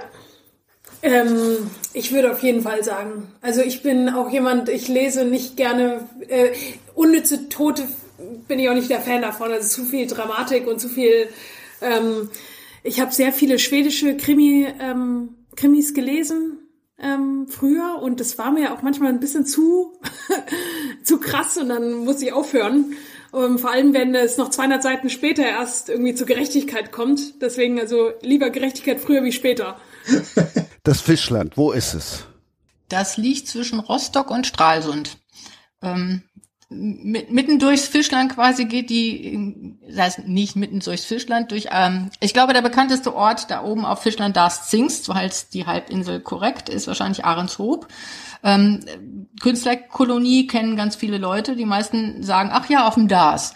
So, aber es gibt eben tatsächlich Fischland, Dars und Zingst. Das waren ganz, ganz, ganz, ganz früher zur Urzeit waren es auch mal drei verschiedene Inseln. Ähm, jetzt zieht sich die Grenze ähm, zwischen dem Fischland und dem Dars und auch zwischen Mecklenburg und Vorpommern direkt durch Ahrenshoop. Äh, das ist nicht das, wo meine Romane spielen. Meine Romane spielen in Wustrow, im Ostseebad Wustrow. Das ist ähm, ein Orte davor sozusagen und liegt komplett auf dem Fischland. Quizfrage. Zehn Sekunden Zeit. Wer zuerst hat, schreit rein. Gibt keinen Buzzer hier. Wie weit ist Fischland bis San Marino? Nicht mit dem Auto, nicht zu Fuß, sondern mit dem Fahrrad. Die Uhr läuft jetzt. Wie viel Kilometer von Fischland bis San Marino? Boah, 1700? Corinna, 15. Moni, Dann mache ich 16. die beiden Frauen, Dani. 1570 sind's mit dem Fahrrad. Ah, siehste. Du hast das Auto genommen, also insofern. Du warst Ich sage ja, Auto- ich fahre keine Pässe. Moni, dann darfst du jetzt, wir ersparen dir aber die Zwischenstrecke, okay?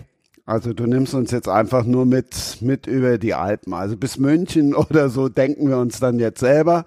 Da fahren wir dann doch auf der Autobahn, da halten wir es dann mit Dani, aber dann nimm uns mal mit durch die Alpen. Also das Buch ist entstanden, ähm, weil ich letztes Jahr im Juli über die Alpen mit dem Gravelbike gefahren bin. Das Kind vom Rennrad und vom Mountainbike, Dani. Ähm, und ähm, in sechs Tagen vom Grauen am Reschensee nach Riva del Garda. Ähm, genau, also wirklich sehr die Scenic Road, würde ich mal sagen. Erstmal ähm, ein kleiner Haken nach ähm, Österreich durch und dann in die Schweiz nach Skol, rätoromanische Schweiz. Und dann geht's Richtung Livigno, ähm, genau, und dann nach Riva, del Garda. Und das ist aber nur der zweite Teil des Buches. Im ersten Teil wird tatsächlich erstmal beschrieben, was überhaupt ein Gravelbike ist. Was ist Graveln? Warum? Ähm, welche Wetterbedingungen sollte man haben? Was sollte man mit, da, ähm, mit mitnehmen? Ähm, sich vorbereiten? Genau, dass jeder wirklich, der äh, Interesse hat, mal Graveln auszuprobieren, ähm, diese Fahrt machen kann. Also es gibt auch drei verschiedene Strecken, ähm, kurz, mittel und lang. Ja, und äh, der, der Lust hat im Sommer da vielleicht ähm, Italien anders dazu entdecken, ähm, würde ich auf jeden Fall das ins, ans Herz legen. Dann lass uns mal unten anfangen an den Alpen, bis wir dann fast zu Dani kommen. Schaffe ich das denn als Normalradfahrer? Ja, mit bisschen Vorbereitung auf jeden Fall. Also ähm, wenn man die kurze Strecke fährt, also die kürzeren Routen, da gibt's schon einen happigen Tag, also der könnte dann etwas länger dauern.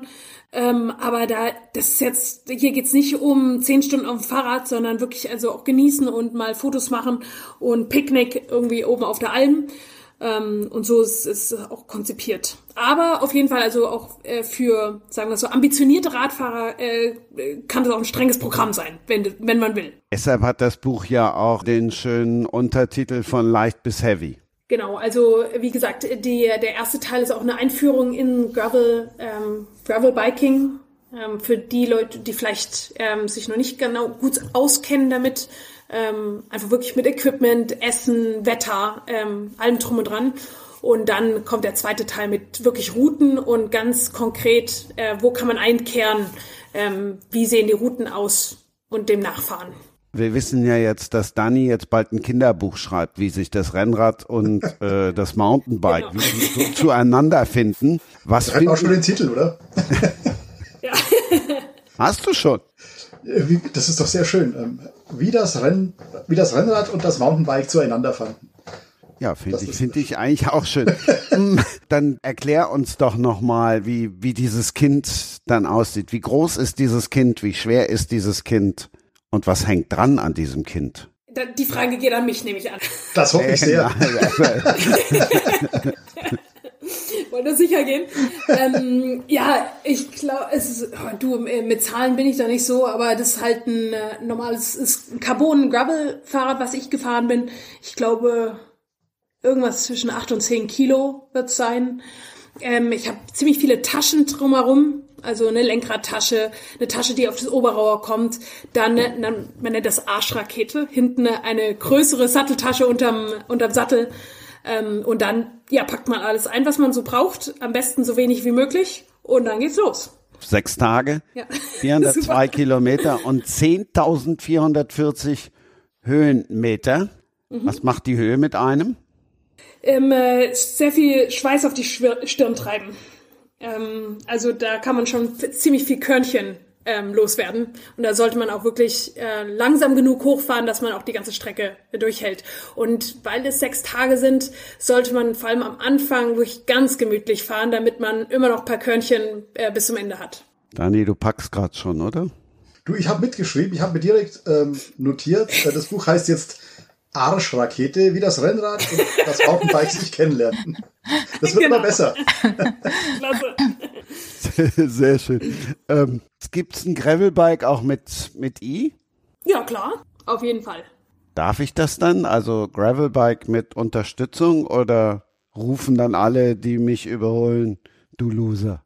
Nein, nein, ich hoffe, also ich denke mal, die Zeiten sind endlich vorbei, wo E-Bikes geoutet werden. Also ich bin kompletter Befürworter von E-Bikes, egal ob Rennrad, Mountainbike oder Gravel. Ähm, solange man auf dem Fahrrad sitzt und nicht im Auto, ist es ein Pluspunkt für alle. Wenn, du auf dem E-Bike sitzt, bist du wahrscheinlich der, der alle überholt. Das kommt noch dazu. Das weiß ich halt nicht, wie das ist mit diesen Akkus. Du willst Ach, ja, ja den Akku, ganz, ganz du willst, mittlerweile, glaube ich. willst ja den Akku nicht direkt auspowern und verschleißen. Ich brauche den ja sechs Tage ja, ein lang. bisschen treten musst du schon noch. also äh, Ladestellen für, wobei die beim E-Bike, da kann ich, kann ich ja überall laden. Da muss ich ja nicht wie jetzt beim neuen Auto, muss ich ja jetzt nicht, nicht gucken, dass äh, ich alles finde. Ja, zumal sich der Tourismus in den Alpen da äh, wirklich auch also optimal darauf eingestellt hat. Also Fahrradstationen, Mountainbike-Stationen, E-Bike-Stationen sind mittlerweile wirklich so standardmäßig eigentlich verteilt. Und ähm, das wird Moni wahrscheinlich bestätigen können. Also die Infrastruktur ist mittlerweile wirklich da, um da auch wirklich toll Urlaub zu machen. Auf jeden Fall, ja. Uni, also du kannst schon viel. Ich habe gesehen, du hast ein Interview auf dem Fahrrad gemacht, du fährst, du schreibst. Es gibt aber auch viele Fotos noch, die hast du jetzt aber nicht auch noch selber gemacht. Nee, es kam tatsächlich ein Fotograf mit dazu der auch mit dem E-Bike äh, dabei gewesen ist. Ähm, und leider ist bei ihm die Batterie tatsächlich zum Teil ausgegangen. Deswegen würde ich auf jeden Fall vorher ähm, dafür sorgen, dass immer die Batterie schön hält. Ach, wie jetzt? Erzähl. Naja, also, ähm, es könnte ein sehr, sehr langer Tag werden, wenn einem die Batterie ähm, ausgeht auf dem Weg. Also man fährt schon ziemlich remote ähm, zum Teil, also wo auch nichts drumherum ist das macht natürlich auch den Reiz der ganzen Strecke aus. Also, ähm, dass man auf so Hochebenen und wirklich auf Pässen unterwegs ist und mit dem Gravel. Das heißt also keine Autos, keine Straßen, sondern wirklich Feldwege oder ähm, halt Gravelwege, wo halt nicht so viel befahren ist. Äh, befahren ist. Was aber auch den Reiz der Geschichte ausmacht. Ähm, ich, ich denke mir das manchmal, wenn ich ähm, mit dem Auto ähm, äh, Pässe fahre, äh, über einen Pass fahre ja. und da, das sind dann ähm, Rennradfahrer unterwegs. Ähm, die ja während ihrer ganzen Fahrt die ganze Zeit an irgendwelchen Auspuffen schnuppern. Und ähm, da denke ich mir auch immer, also ich, ich, hab, ich ziehe wirklich meinen Hut ganz tief vor der sportlichen Leistung. Aber ähm, ich, ich denke mir dann auch immer, würde man nicht lieber wo fahren wollen, wo einfach weniger Autos unterwegs sind. 100 Prozent Dani und tatsächlich ich wohne hier in der Schweiz und ich bin ja alle 124 Schweizer Pässe gefahren und ähm, ich habe mir tatsächlich so die Tage zum Teil gelegt, dass es bestimmte Pässe ich nicht am Wochenende fahren muss. Mhm. Ähm, weil ich weiß, die sind so busy, da macht es wirklich keinen Spaß, äh, da hochzufahren. Ja. Lieber an einem Montag, wo das dann weniger busy ist. Oder halt 9 Uhr morgens mit Sonnenaufgang, das war natürlich auch klasse. Schön. Ja, wie ist das überhaupt? Hat man bei, bei so einem Sport noch viel Zeit, die, die Landschaft zu bewundern? Oder äh, ist man eigentlich mehr so darauf konzentriert aus Fahren und, oder, oder nimmt man noch was anderes viel wahr? Hm. Ja, ähm, tatsächlich äh, bei den Projekten, die ich mache, da habe ich auch noch, also bei der 124 Pässe Challenge zum Beispiel hatte ich auch eine noch ein Fünf-Personen-Team dabei. Also das war wirklich Projektmanagement on the go. Ähm, was ich tatsächlich auch brauche. Also ich genieße die Landschaft, aber ich habe auch im Kopf immer wieder so, okay, was ist als nächstes, wie sieht der Tag aus, wohin müssen wir als nächstes fahren? Also ähm, ich muss mich auch wirklich mental beschäftigen. Ähm, zu viel Landschaft genießen, vor allem wenn der Pass irgendwie zwei Stunden nach oben geht, ist manchmal nicht gut, nämlich dann kann die, die Genießerei auch richtig einmal in, okay, warum fahre ich hier eigentlich hoch, ähm, gehen. Deswegen ist immer gut, im Hintergrund noch oder wie so ein ähm, Storage quasi noch nachzudenken, okay, was ist noch ähm, weiterhin, ähm, was, über was muss ich nachdenken für das Projekt. Okay, hm, verstehe ich. Aber ja nicht nur, nicht nur das. Ich bin Mitte April aus dem Olympiastadion in Berlin raus hab eine Sekunde nicht aufgepasst, mir den Fuß umgeknickt. Das tut richtig weh. Also ich muss doch auch dann voll fokussiert sein, da können doch auch Steine liegen oder weiß ich was. Ähm, man hat ja die Ausrüstung dafür, über Steine zu fahren. Ähm, klar, es gibt sehr raffe Spots, da sollte man auch wirklich 100% Konzentration dazu haben, aber das macht dann auch Spaß, ähm, dass man auch wirklich 100% präsent ist und ja, ähm, sich darauf konzentriert, wo man lang fährt. Aber dann kannst du ja wirklich nichts mehr gucken, von wegen Schnee auf den Bergen oder so, wenn du gucken musst, ob da jetzt nicht tiefe Rillen oder so in der Straße oder auf diesem ja, Weg sind. Ja, ich glaube, das ist der große Unterschied. Also man fährt ja, ja nicht mit, mit 30 km/h da hoch, sondern vielleicht mit 8, 10 oder so, also 8 oder 10 kmh. Und ähm, ja, da gibt's Teile, klar, da muss man sich komplett konzentrieren, aber dann gibt's andere Kurven, wo, so, wo man auch rumgucken kann und ja, genießen kann, auch die Landschaft genießen kann. Und ich halte grundsätzlich immer oben an und schaue mir auch wirklich nochmal 360-View ähm, kurz und dann geht's weiter. Also den gönnst du dir dann schon, den, den Gipfelblick oder so? Ja, auf jeden Fall, auf jeden Fall, ja. Und das macht auch das Gravel ist aus. Also hier geht's nicht nur um Kilometer sammeln oder um Strava-Segmente, also so schnell wie möglich irgendwie ein Segment hochfahren, sondern auch wirklich mit der äh, eins mit der Natur zu sein und rumzuschauen und ja äh, wilde Pferde zu beobachten oder ja durch eine Herde von Kühen fahren zu müssen. Also ähm, die freuen sich immer sehr viel. Man, ja, man ist nah an der Natur dran. Mhm. Weil wir es ja eben schon mal vom Essen hatten. Bei Corinna auf der Homepage findet ihr dann auch noch was zum Essen. Wir kommen gleich im dritten Teil auch noch mal aufs Essen, weil wir da auch noch mal in ein Restaurant gehen. Was gibt's denn dann am anstrengenden Tag zu essen? Ähm, tatsächlich habe ich eine witzige Geschichte da. Ich war ja in Italien unterwegs und ähm, in dem äh, vorletzten Tag ähm, bin ich in Ponte Arce, also ich würde mal sagen Middle of Nowhere in den Alpen, ähm, eingekehrt und habe den Hotelbesitzer gefragt, wo ich denn eine Pizza essen kann. Und er meinte er 26 Kilometer von hier. Dann habe ich ihn entsetzt angeschaut, habe gesagt, ich bin in Italien, ich muss tatsächlich 26 Kilometer fahren, um eine Pizza zu essen. Und dann hat er mich gefragt, woher bin ich denn? Ich so, ja, ähm, ich wohne in der Schweiz. Und er so, ah, nee, nee, ah, 500 Meter von hier. Und äh, dann habe ich mal, okay, also es gibt einen Unterschied und eine Qualität des Pizzas, je nachdem wer fragt. Ähm, dann habe ich mich doch für Wraps aus dem Supermarkt entschieden, weil mir das dann doch etwas zu äh, komisch geklungen hat. Aber ja, ähm, normales Essen. Ich bin nicht jemand, der sehr viel Energieriegel oder so Gels reinhaut, sondern normales Essen. Und ich habe ein Ding für Wraps oder ansonsten auch lokales Essen, wenn es möglich ist. Dani, gibt's einen schöneren Cliffhanger? Passt perfekt, oder? Also, bon Appetito. Schatz, ich bin neu verliebt. Was? Da drüben. Das ist er. Aber das ist ein Auto. Ja, eben. Mit ihm habe ich alles richtig gemacht. Wunschauto einfach kaufen, verkaufen oder leasen. Bei Autoscout24. Alles richtig gemacht. Ich hab's ja immer gerne mit den Schnittstellen. So. Außerdem haben wir eben schon gesagt, dass die große Überschrift ja auch Reisen ist. Also es geht ja auch in dieser Folge um Reisen und wir sind angekommen. Wir waren schon mal in einer Pension und jetzt sind wir gleich in einem Hotel, Dani. Ja, wir sind, ähm, wir kommen da eigentlich erst hin. Die, die, die, die Romanreihe kommt da eigentlich erst hin ins, ins Hotel Cavaliere in Gervia. Ja, das liegt recht schön am Meer und ähm, ja, das äh, ist so, eine, so, eine, so, ein, so ein Insider, der sich durch die durch die ganzen äh, Paolo Ritter Fälle zieht, dann der Paolo Ritter, der Held dieser, äh, der Ermittler meiner, meiner ähm, Italien-Krimi-Reihe, hat dieses Hotel geerbt und versucht eben was draus zu machen. Und ähm, ja, das zieht sich so äh, wie ein roter Faden durch die, durch die Romane, neben der Krimi-Handlung. ich nehme das mal vorweg, weil ich habe den dritten Band tatsächlich, das war mein erster, und ich habe trotzdem alles verstanden. So sollte es auch sein. Also man versucht ja, auch wenn man eine Reihe schreibt, es stets so zu gestalten, dass der, dass der Leser mit jedem Band ähm, eigentlich einsteigen kann. Das ist eigentlich genau bei mir, wie, wie Corinna es vorhin auch sagte, wer mit den Figuren ein bisschen tiefer verbunden sein möchte, wer deren Entwicklung verstehen möchte, der ähm, kann dann auch die, die anderen Romane lesen, äh, kann sie der Reihenfolge nach lesen oder auch durcheinander lesen. So erschließt sich halt immer mehr ähm, von dieser, von dieser Figur des Paolo Ritter. Ähm, also mir ist es damals so gegangen, als ich mit dieser Reihe begonnen habe, ähm, dass ich wollte eigentlich immer ähm, Krimis schreiben, die in Italien spielen. Ähm, ich bin im Land sehr verbunden, ich habe da auch Verwandtschaft und gerade diese Gegend von der äh, Emilia Romagna, in der es wirklich auch sehr, sehr viele ähm, touristische Attraktionen gibt, wo ganz viele Leute hinfahren, äh, ohne sich mal im Hinterland eigentlich umzugucken. Die meisten bleiben dann eher in der Nähe von Rimini am Meer. Und ähm, ich hatte zwar den Schauplatz im Kopf, aber ich hatte eigentlich ähm, keine Figur im Kopf zunächst, ähm, die ich da reinsetzen kann.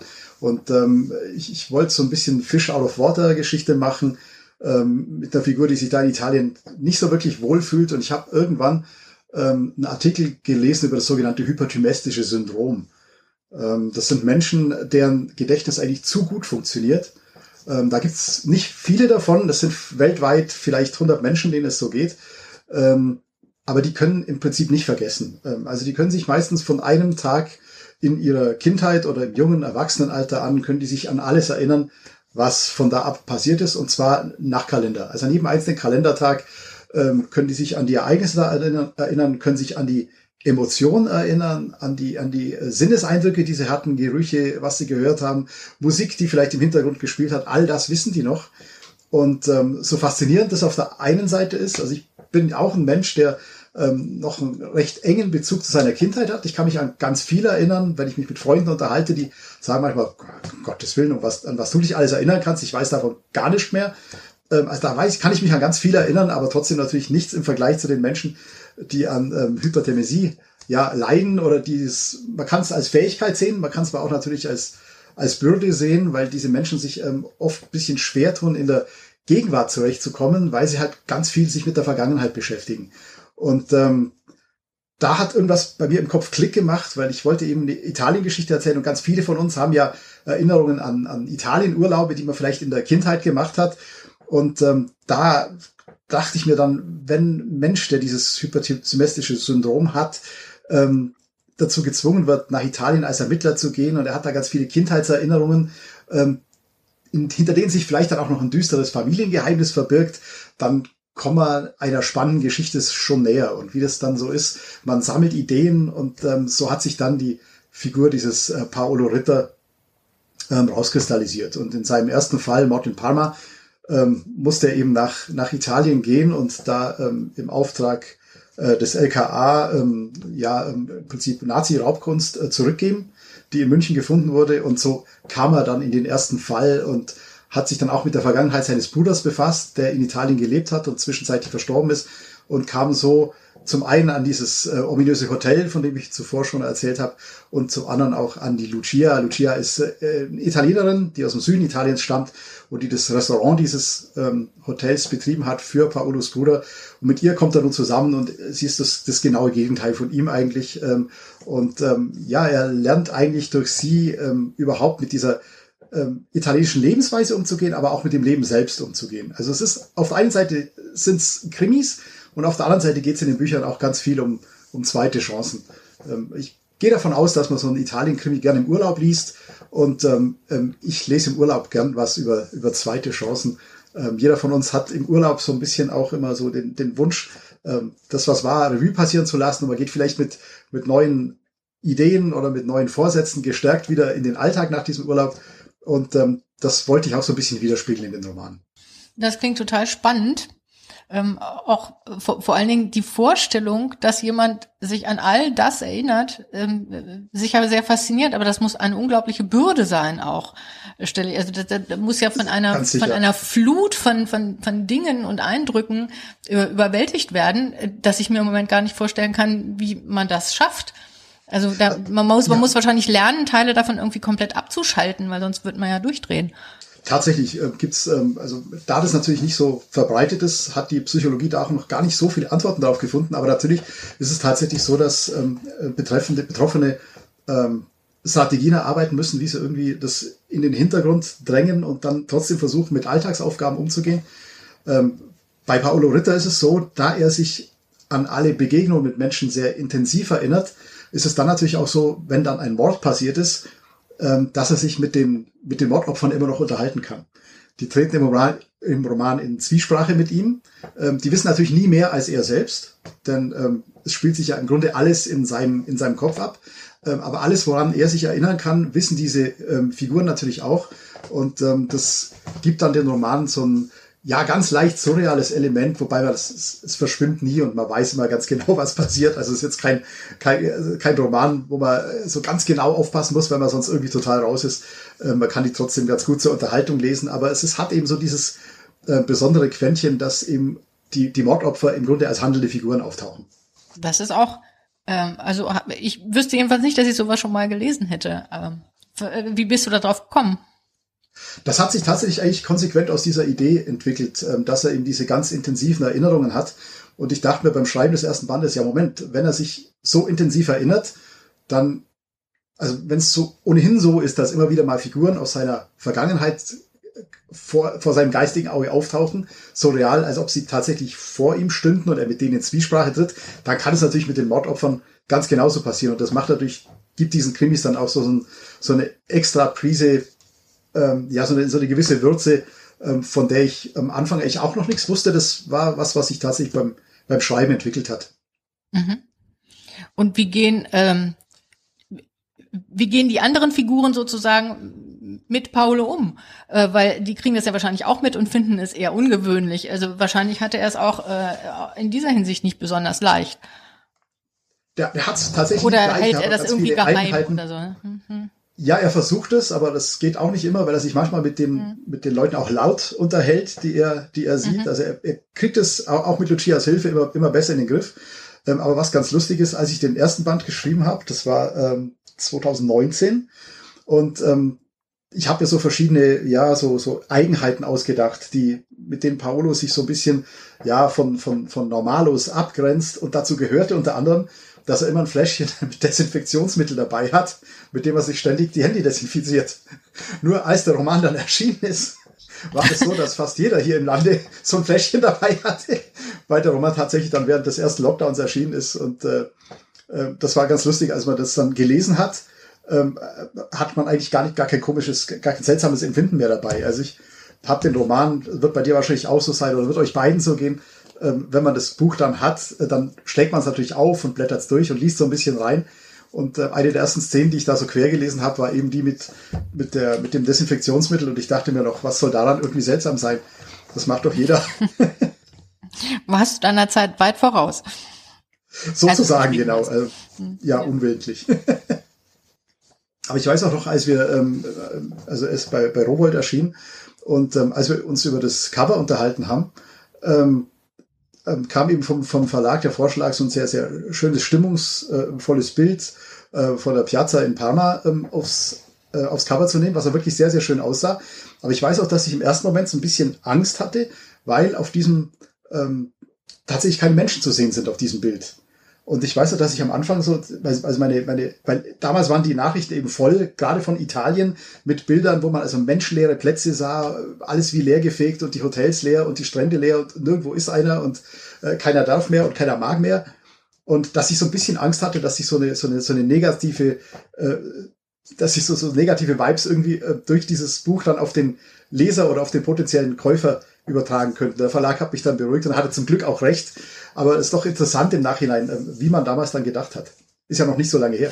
Nee, vor allen Dingen normalerweise ist man ja eigentlich, äh, wenn man sich so Buchcover anguckt und äh, wenn irgendwelche Landschaften da aus, äh, drauf abgebildet werden, da sind ja nie Leute drauf oder zumindest extrem selten. Es ist immer eine, eine schöne Landschaft oder äh, Ja, ein so, schöner ne? Platz. Ja, so- aber äh, der genau. ist ja jetzt nicht bevölkert von Touristen, auch wenn es in einem Touristenort spielt oder so. Ne? Es ist ja eigentlich Genau, normal. war mir auch bis dahin Aber nie aufgefallen. Aber auf einmal, Ja. ja. Ja, ist schon irre. Hm. Also bei dem, bei dem äh, Band 2, Tod in Rimini, ähm, da äh, wäre man wahrscheinlich gar nicht auf die Idee gekommen, weil das ist ja ein wunderschönes Bild, was sich so äh, hübsch im, im, im Wasser spiegelt.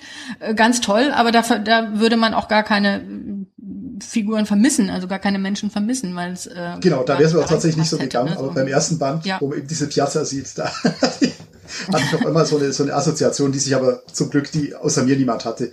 Insofern Mhm. ist es da nicht so schlimm. Jetzt beim, beim dritten Band ist einfach nur ähm, San Marino zu sehen, ähm, die Burg und ähm, auch wieder ohne Menschen, aber das äh, geht in dem Fall auch nicht anders, weil die würden da alle runterfallen. Im dritten Band spielt Corona aber auch eine Rolle, weil es geht dem Hotel langsam besser.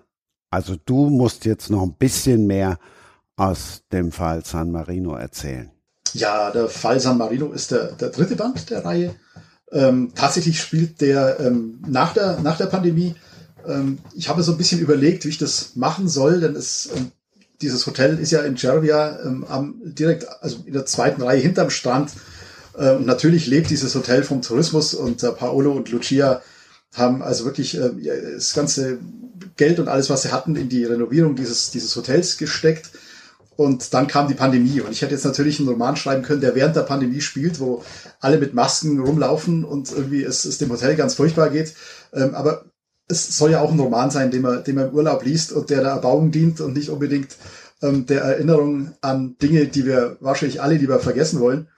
Ähm, insofern habe ich mich entschieden, den nächsten Roman nach der Pandemie spielen zu lassen, aber die Nachwehen sind noch zu bemerken, ähm, da es dem Hotel tatsächlich ist, das sind natürlich, das sind ja auch Ängste, die oder Sorgen, die ganz, die die Tourismusbranche ähm, tatsächlich auch betreffen, ja nicht nur in Italien, bei uns ja auch.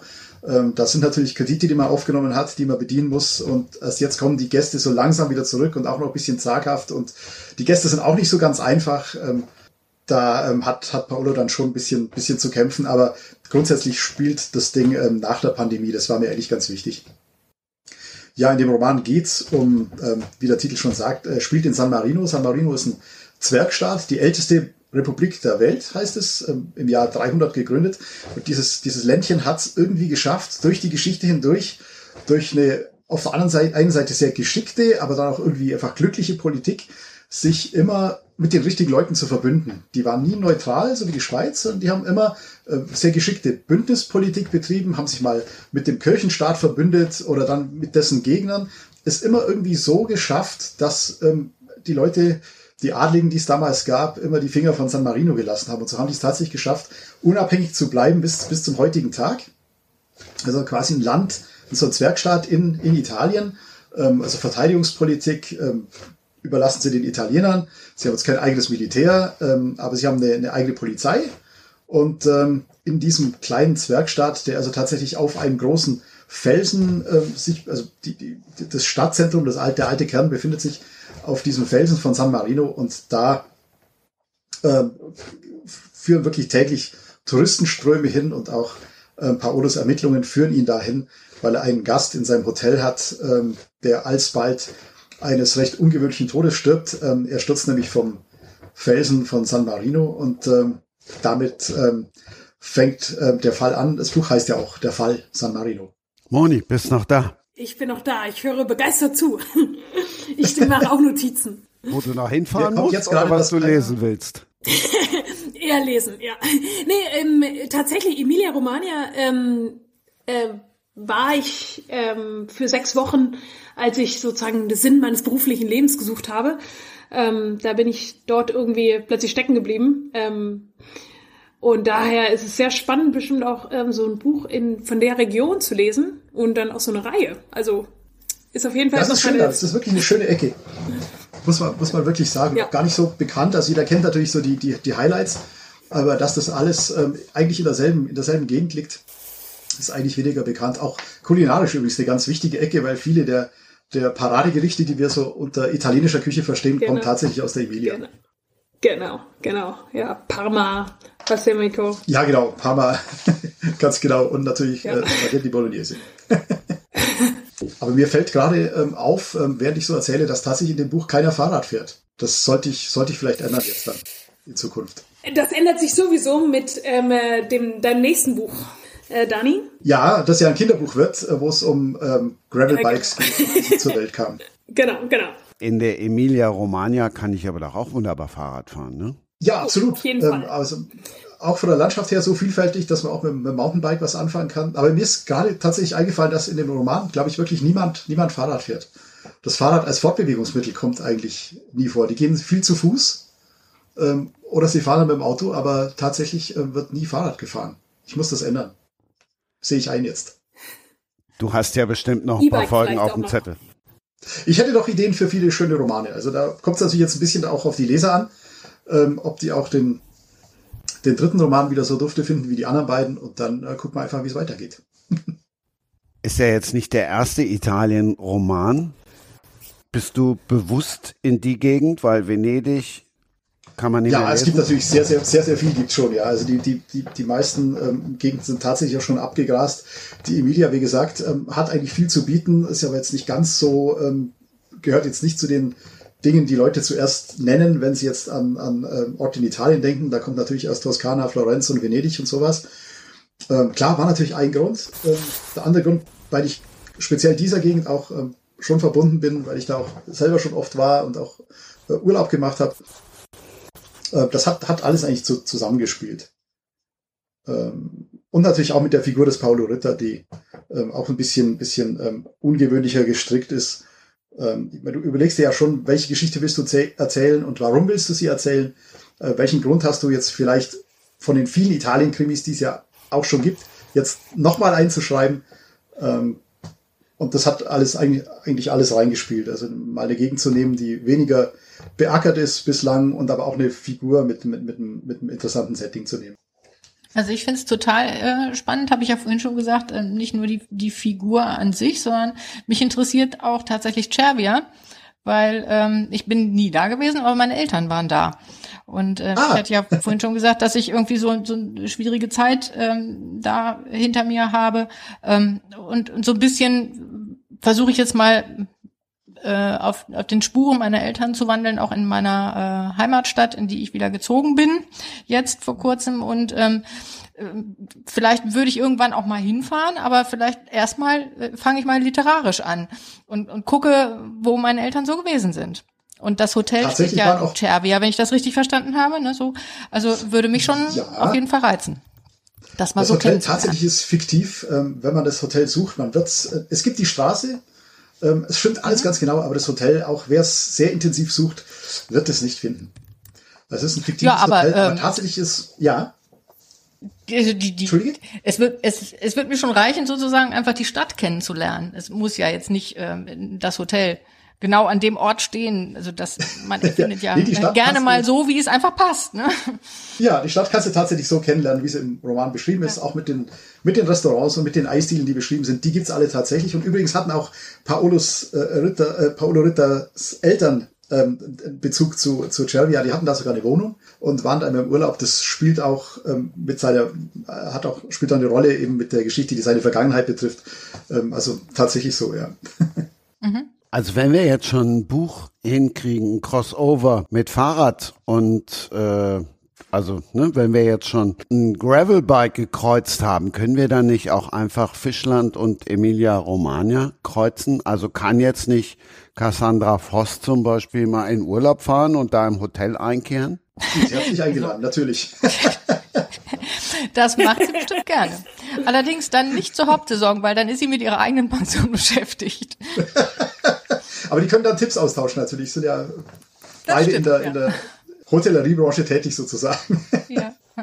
Und, und wer weiß, also Cassandras ähm, Partner ist ähm, Schriftsteller, passenderweise, der schreibt ähm, unter anderem auch Thriller. Vielleicht würde er sich auch von den wahren Fällen mal inspirieren lassen. Das, das klingt doch interessant. Die da in Schervia so passieren. Hast, hast du dich bewusst für eine Figur entschieden, die kein professioneller Ermittler ist, oder hat sich das einfach so ergeben bei dir? Ähm, doch, habe ich durchaus bewusst gemacht. Ich liebe Miss Marple. Ähm, mhm. Und ich wollte schon, also ich gebe ja zu, äh, es, es gibt zwei Gründe. Also ich liebe wirklich Miss Marple. Ich fand es schon immer faszinierend, dass ein, ein äh, Privatmensch besser ist als die Polizei. Und äh, was ich gestehen muss, ist, diese ganze Polizeiarbeit, ich glaube, das ist extrem mühsam zu recherchieren. In, inzwischen, inzwischen spielt ja nun auch ein äh, Kriminalkommissar tatsächlich eine bleibende Rolle. Das war aber nicht geplant. Also ich hatte tatsächlich mhm. gedacht, prima, ich nehme mir eine, eine Privatermittlerin, die ist besser als die Polizei, die ist nicht darauf angewiesen. Und ähm, ja, aber manchmal kommt es eben anders, als man denkt. Also der, der äh, Kommissar Dietrich, der wirklich eine sehr, sehr große Rolle mittlerweile spielt in den Romanen, ähm, der ist jetzt gar nicht mehr wegzudenken. Und der ah, ist natürlich auch wirklich sehr klug.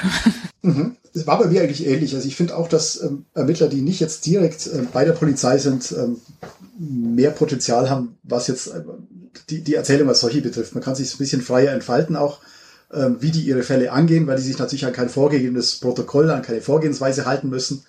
Ähm, aber natürlich genau. hat es auch mhm. Paolo immer wieder mit der italienischen Polizei zu tun und hat dann auch mit den, mit den Behörden seine liebe Not. ja, das, äh, mein, mein äh, Kommissar Dietrich hat sich da auch so, ich sag mal, ein zweites Standbein erschaffen, was keiner wissen darf. Und er ist auch nicht immer so, so, so ganz regelkonform zugange. Sehr schön. Ich komme jetzt trotzdem nochmal mit meinem Crossover daher.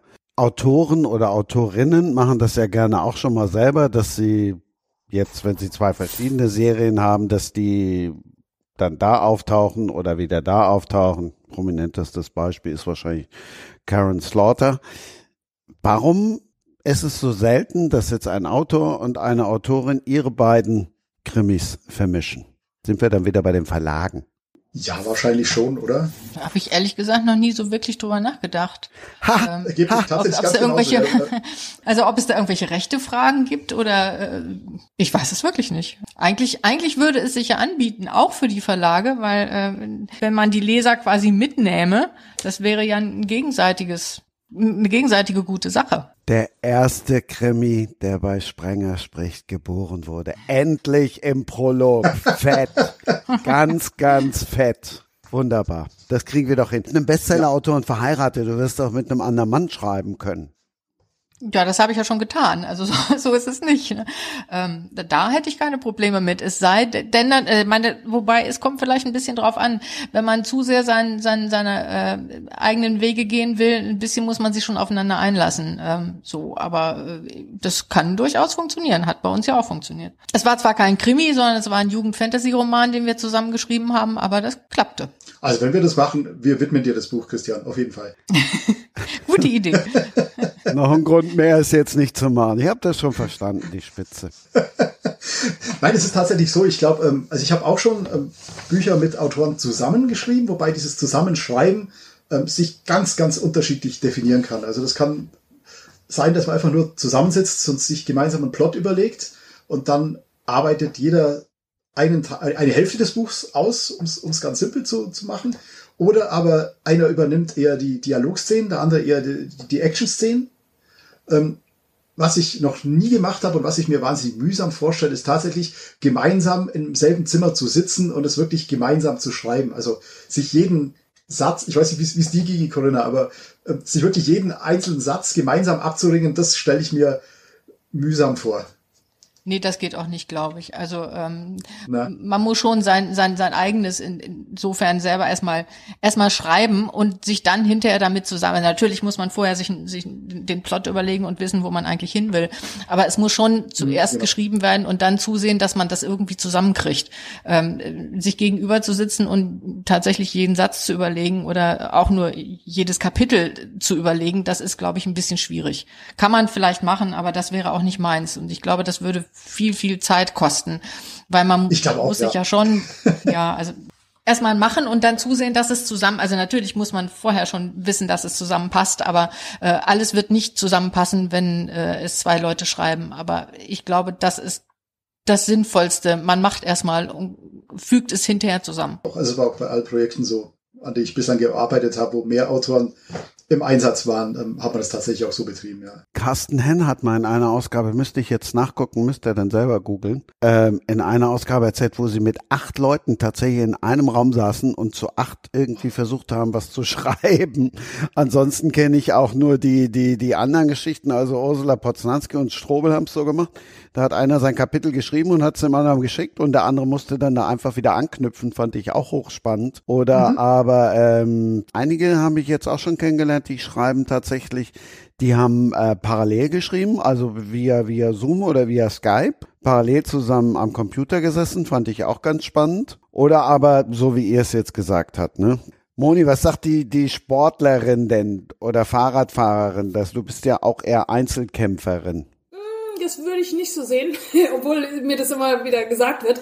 Ähm, aber bei, bei solchen Projekten, zwar bin ich die, die dann die Pässe fährt oder über die Alpen fährt, aber ähm, da ist ja ein Team dahinter ähm, im Hintergrund, äh, was mich ähm, vorbereitet und wo wir zusammenarbeiten. Also ist auf jeden Fall ein Team, Teamarbeit. Aber ist ja kein Mannschaftsfahren. Das ist richtig. Aber es ist immer eine Definition, was ist ein Team, gell? Muss man wirklich alle hintereinander fahren, um das dann als äh, Team zu sehen? Oder jeder hat eine andere Funktion?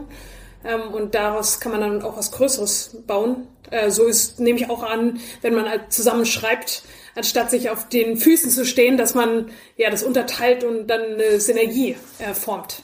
Es ist sogar so, wenn man nicht zusammenschreibt. Also sogar wenn du allein ein Buch schreibst, ist es letztlich natürlich eine Teamarbeit. Also ich hatte ja vorhin auch schon gesagt, irgendwann geht es an den Lektor oder an die Lektorin, die, die ja auch wieder ihren, ihren, ihren, ihren Input gibt. Und ähm, auch der Verlag, der sich dann, der sich dann wirklich da reinhängt und ein Buch ausmacht, ähm, ob es jetzt der Grafiker ist, der für das, für das Cover zuständig ist, äh, oder dann der, der, der ganze Satz. Ähm, gerade auch beim, beim Kinderbuch ist vielleicht noch mehr als beim Erwachsenenbuch, weil da die, die, die Optik natürlich auch noch viel mehr mit einfließt.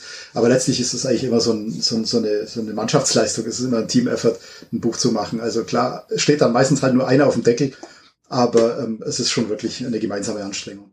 Wir haben viel gelernt und auch vieles, was ihr verwenden könnt. In der nächsten Ausgabe lernt ihr dann Dinge kennen, die kein Mensch wissen muss. Da ist Dr. Jens Völl dabei. Völlig nerdiges Wissen heißt das dann. Freue ich mich auch sehr drauf. Ich darf mich bei euch dreien ganz, ganz herzlich bedanken. Moni, hast du dich wohl gefühlt? Willst du jetzt wieder zurück zu James Bond? Ich habe mich sehr wohl gefühlt. Nee, es war ein sehr, sehr spannendes Gespräch und hat mich auch wirklich sehr gefreut, Corinna und Dani kennenzulernen. Und aber natürlich du, dich, Christian. Du willst aber jetzt nicht wieder Agentin werden. Nein, äh, die Zeiten sind vorbei. Im Mai gibt's noch was ganz Besonderes von dir zu sehen, Moni. Das wollen wir nicht vergessen. Genau.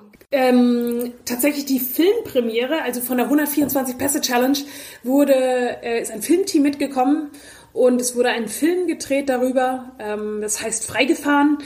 Und ja, den gibt's dann auch auf äh, YouTube zu sehen danach. 80 Minuten lang alles über, was es heißt, sich große Ziele sich zu setzen und sie zu verfolgen.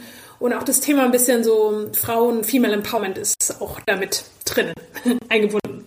Guck mal, was im Mai alles so herausgekommen ist. Dani, danke auch dir. Ja, ich danke. Mir hat's großen Spaß gemacht. Herzlichen Dank. Ja, ich kann mich den anderen beiden nur anschließen. Es war super schön. Ich habe viel gelernt. Ähm, ich habe eine neue Serie für mich entdeckt und wer weiß, vielleicht entdecke ich doch noch mal die Leidenschaft fürs Fahrradfahren, aber ich glaube doch eher beim Zugucken. ist ja auch immer noch eine Alternative. Dankeschön und tschüss. Danke dir, Christian. Tschüss. Tschüss. Schatz, ich bin neu verliebt. Was? Da drüben. Das ist er. Aber das ist ein Auto. Ja, eben. Mit ihm habe ich alles richtig gemacht. Wunschauto einfach kaufen, verkaufen oder leasen. Bei Autoscout24. Alles richtig gemacht. Wie baut man eine harmonische Beziehung zu seinem Hund auf? Puh, gar nicht so leicht. Und deshalb frage ich nach, wie es anderen Hundeeltern gelingt, beziehungsweise wie die daran arbeiten. Bei Iswas Dog reden wir dann drüber. Alle 14 Tage neu mit mir, Malte Asmus und unserer Expertin für eine harmonische Mensch-Hund-Beziehung, Melanie Lippisch. Iswas Dog mit Malte Asmus. Überall, wo es Podcasts gibt. Das war Sprenger spricht. Autor Insights. Schatz, ich bin neu verliebt. Was? Da drüben. Das ist er. Aber das ist ein Auto. Ja, eben. Mit ihm habe ich alles richtig gemacht. Wunschauto einfach kaufen, verkaufen oder leasen. Bei Autoscout24. Alles richtig gemacht.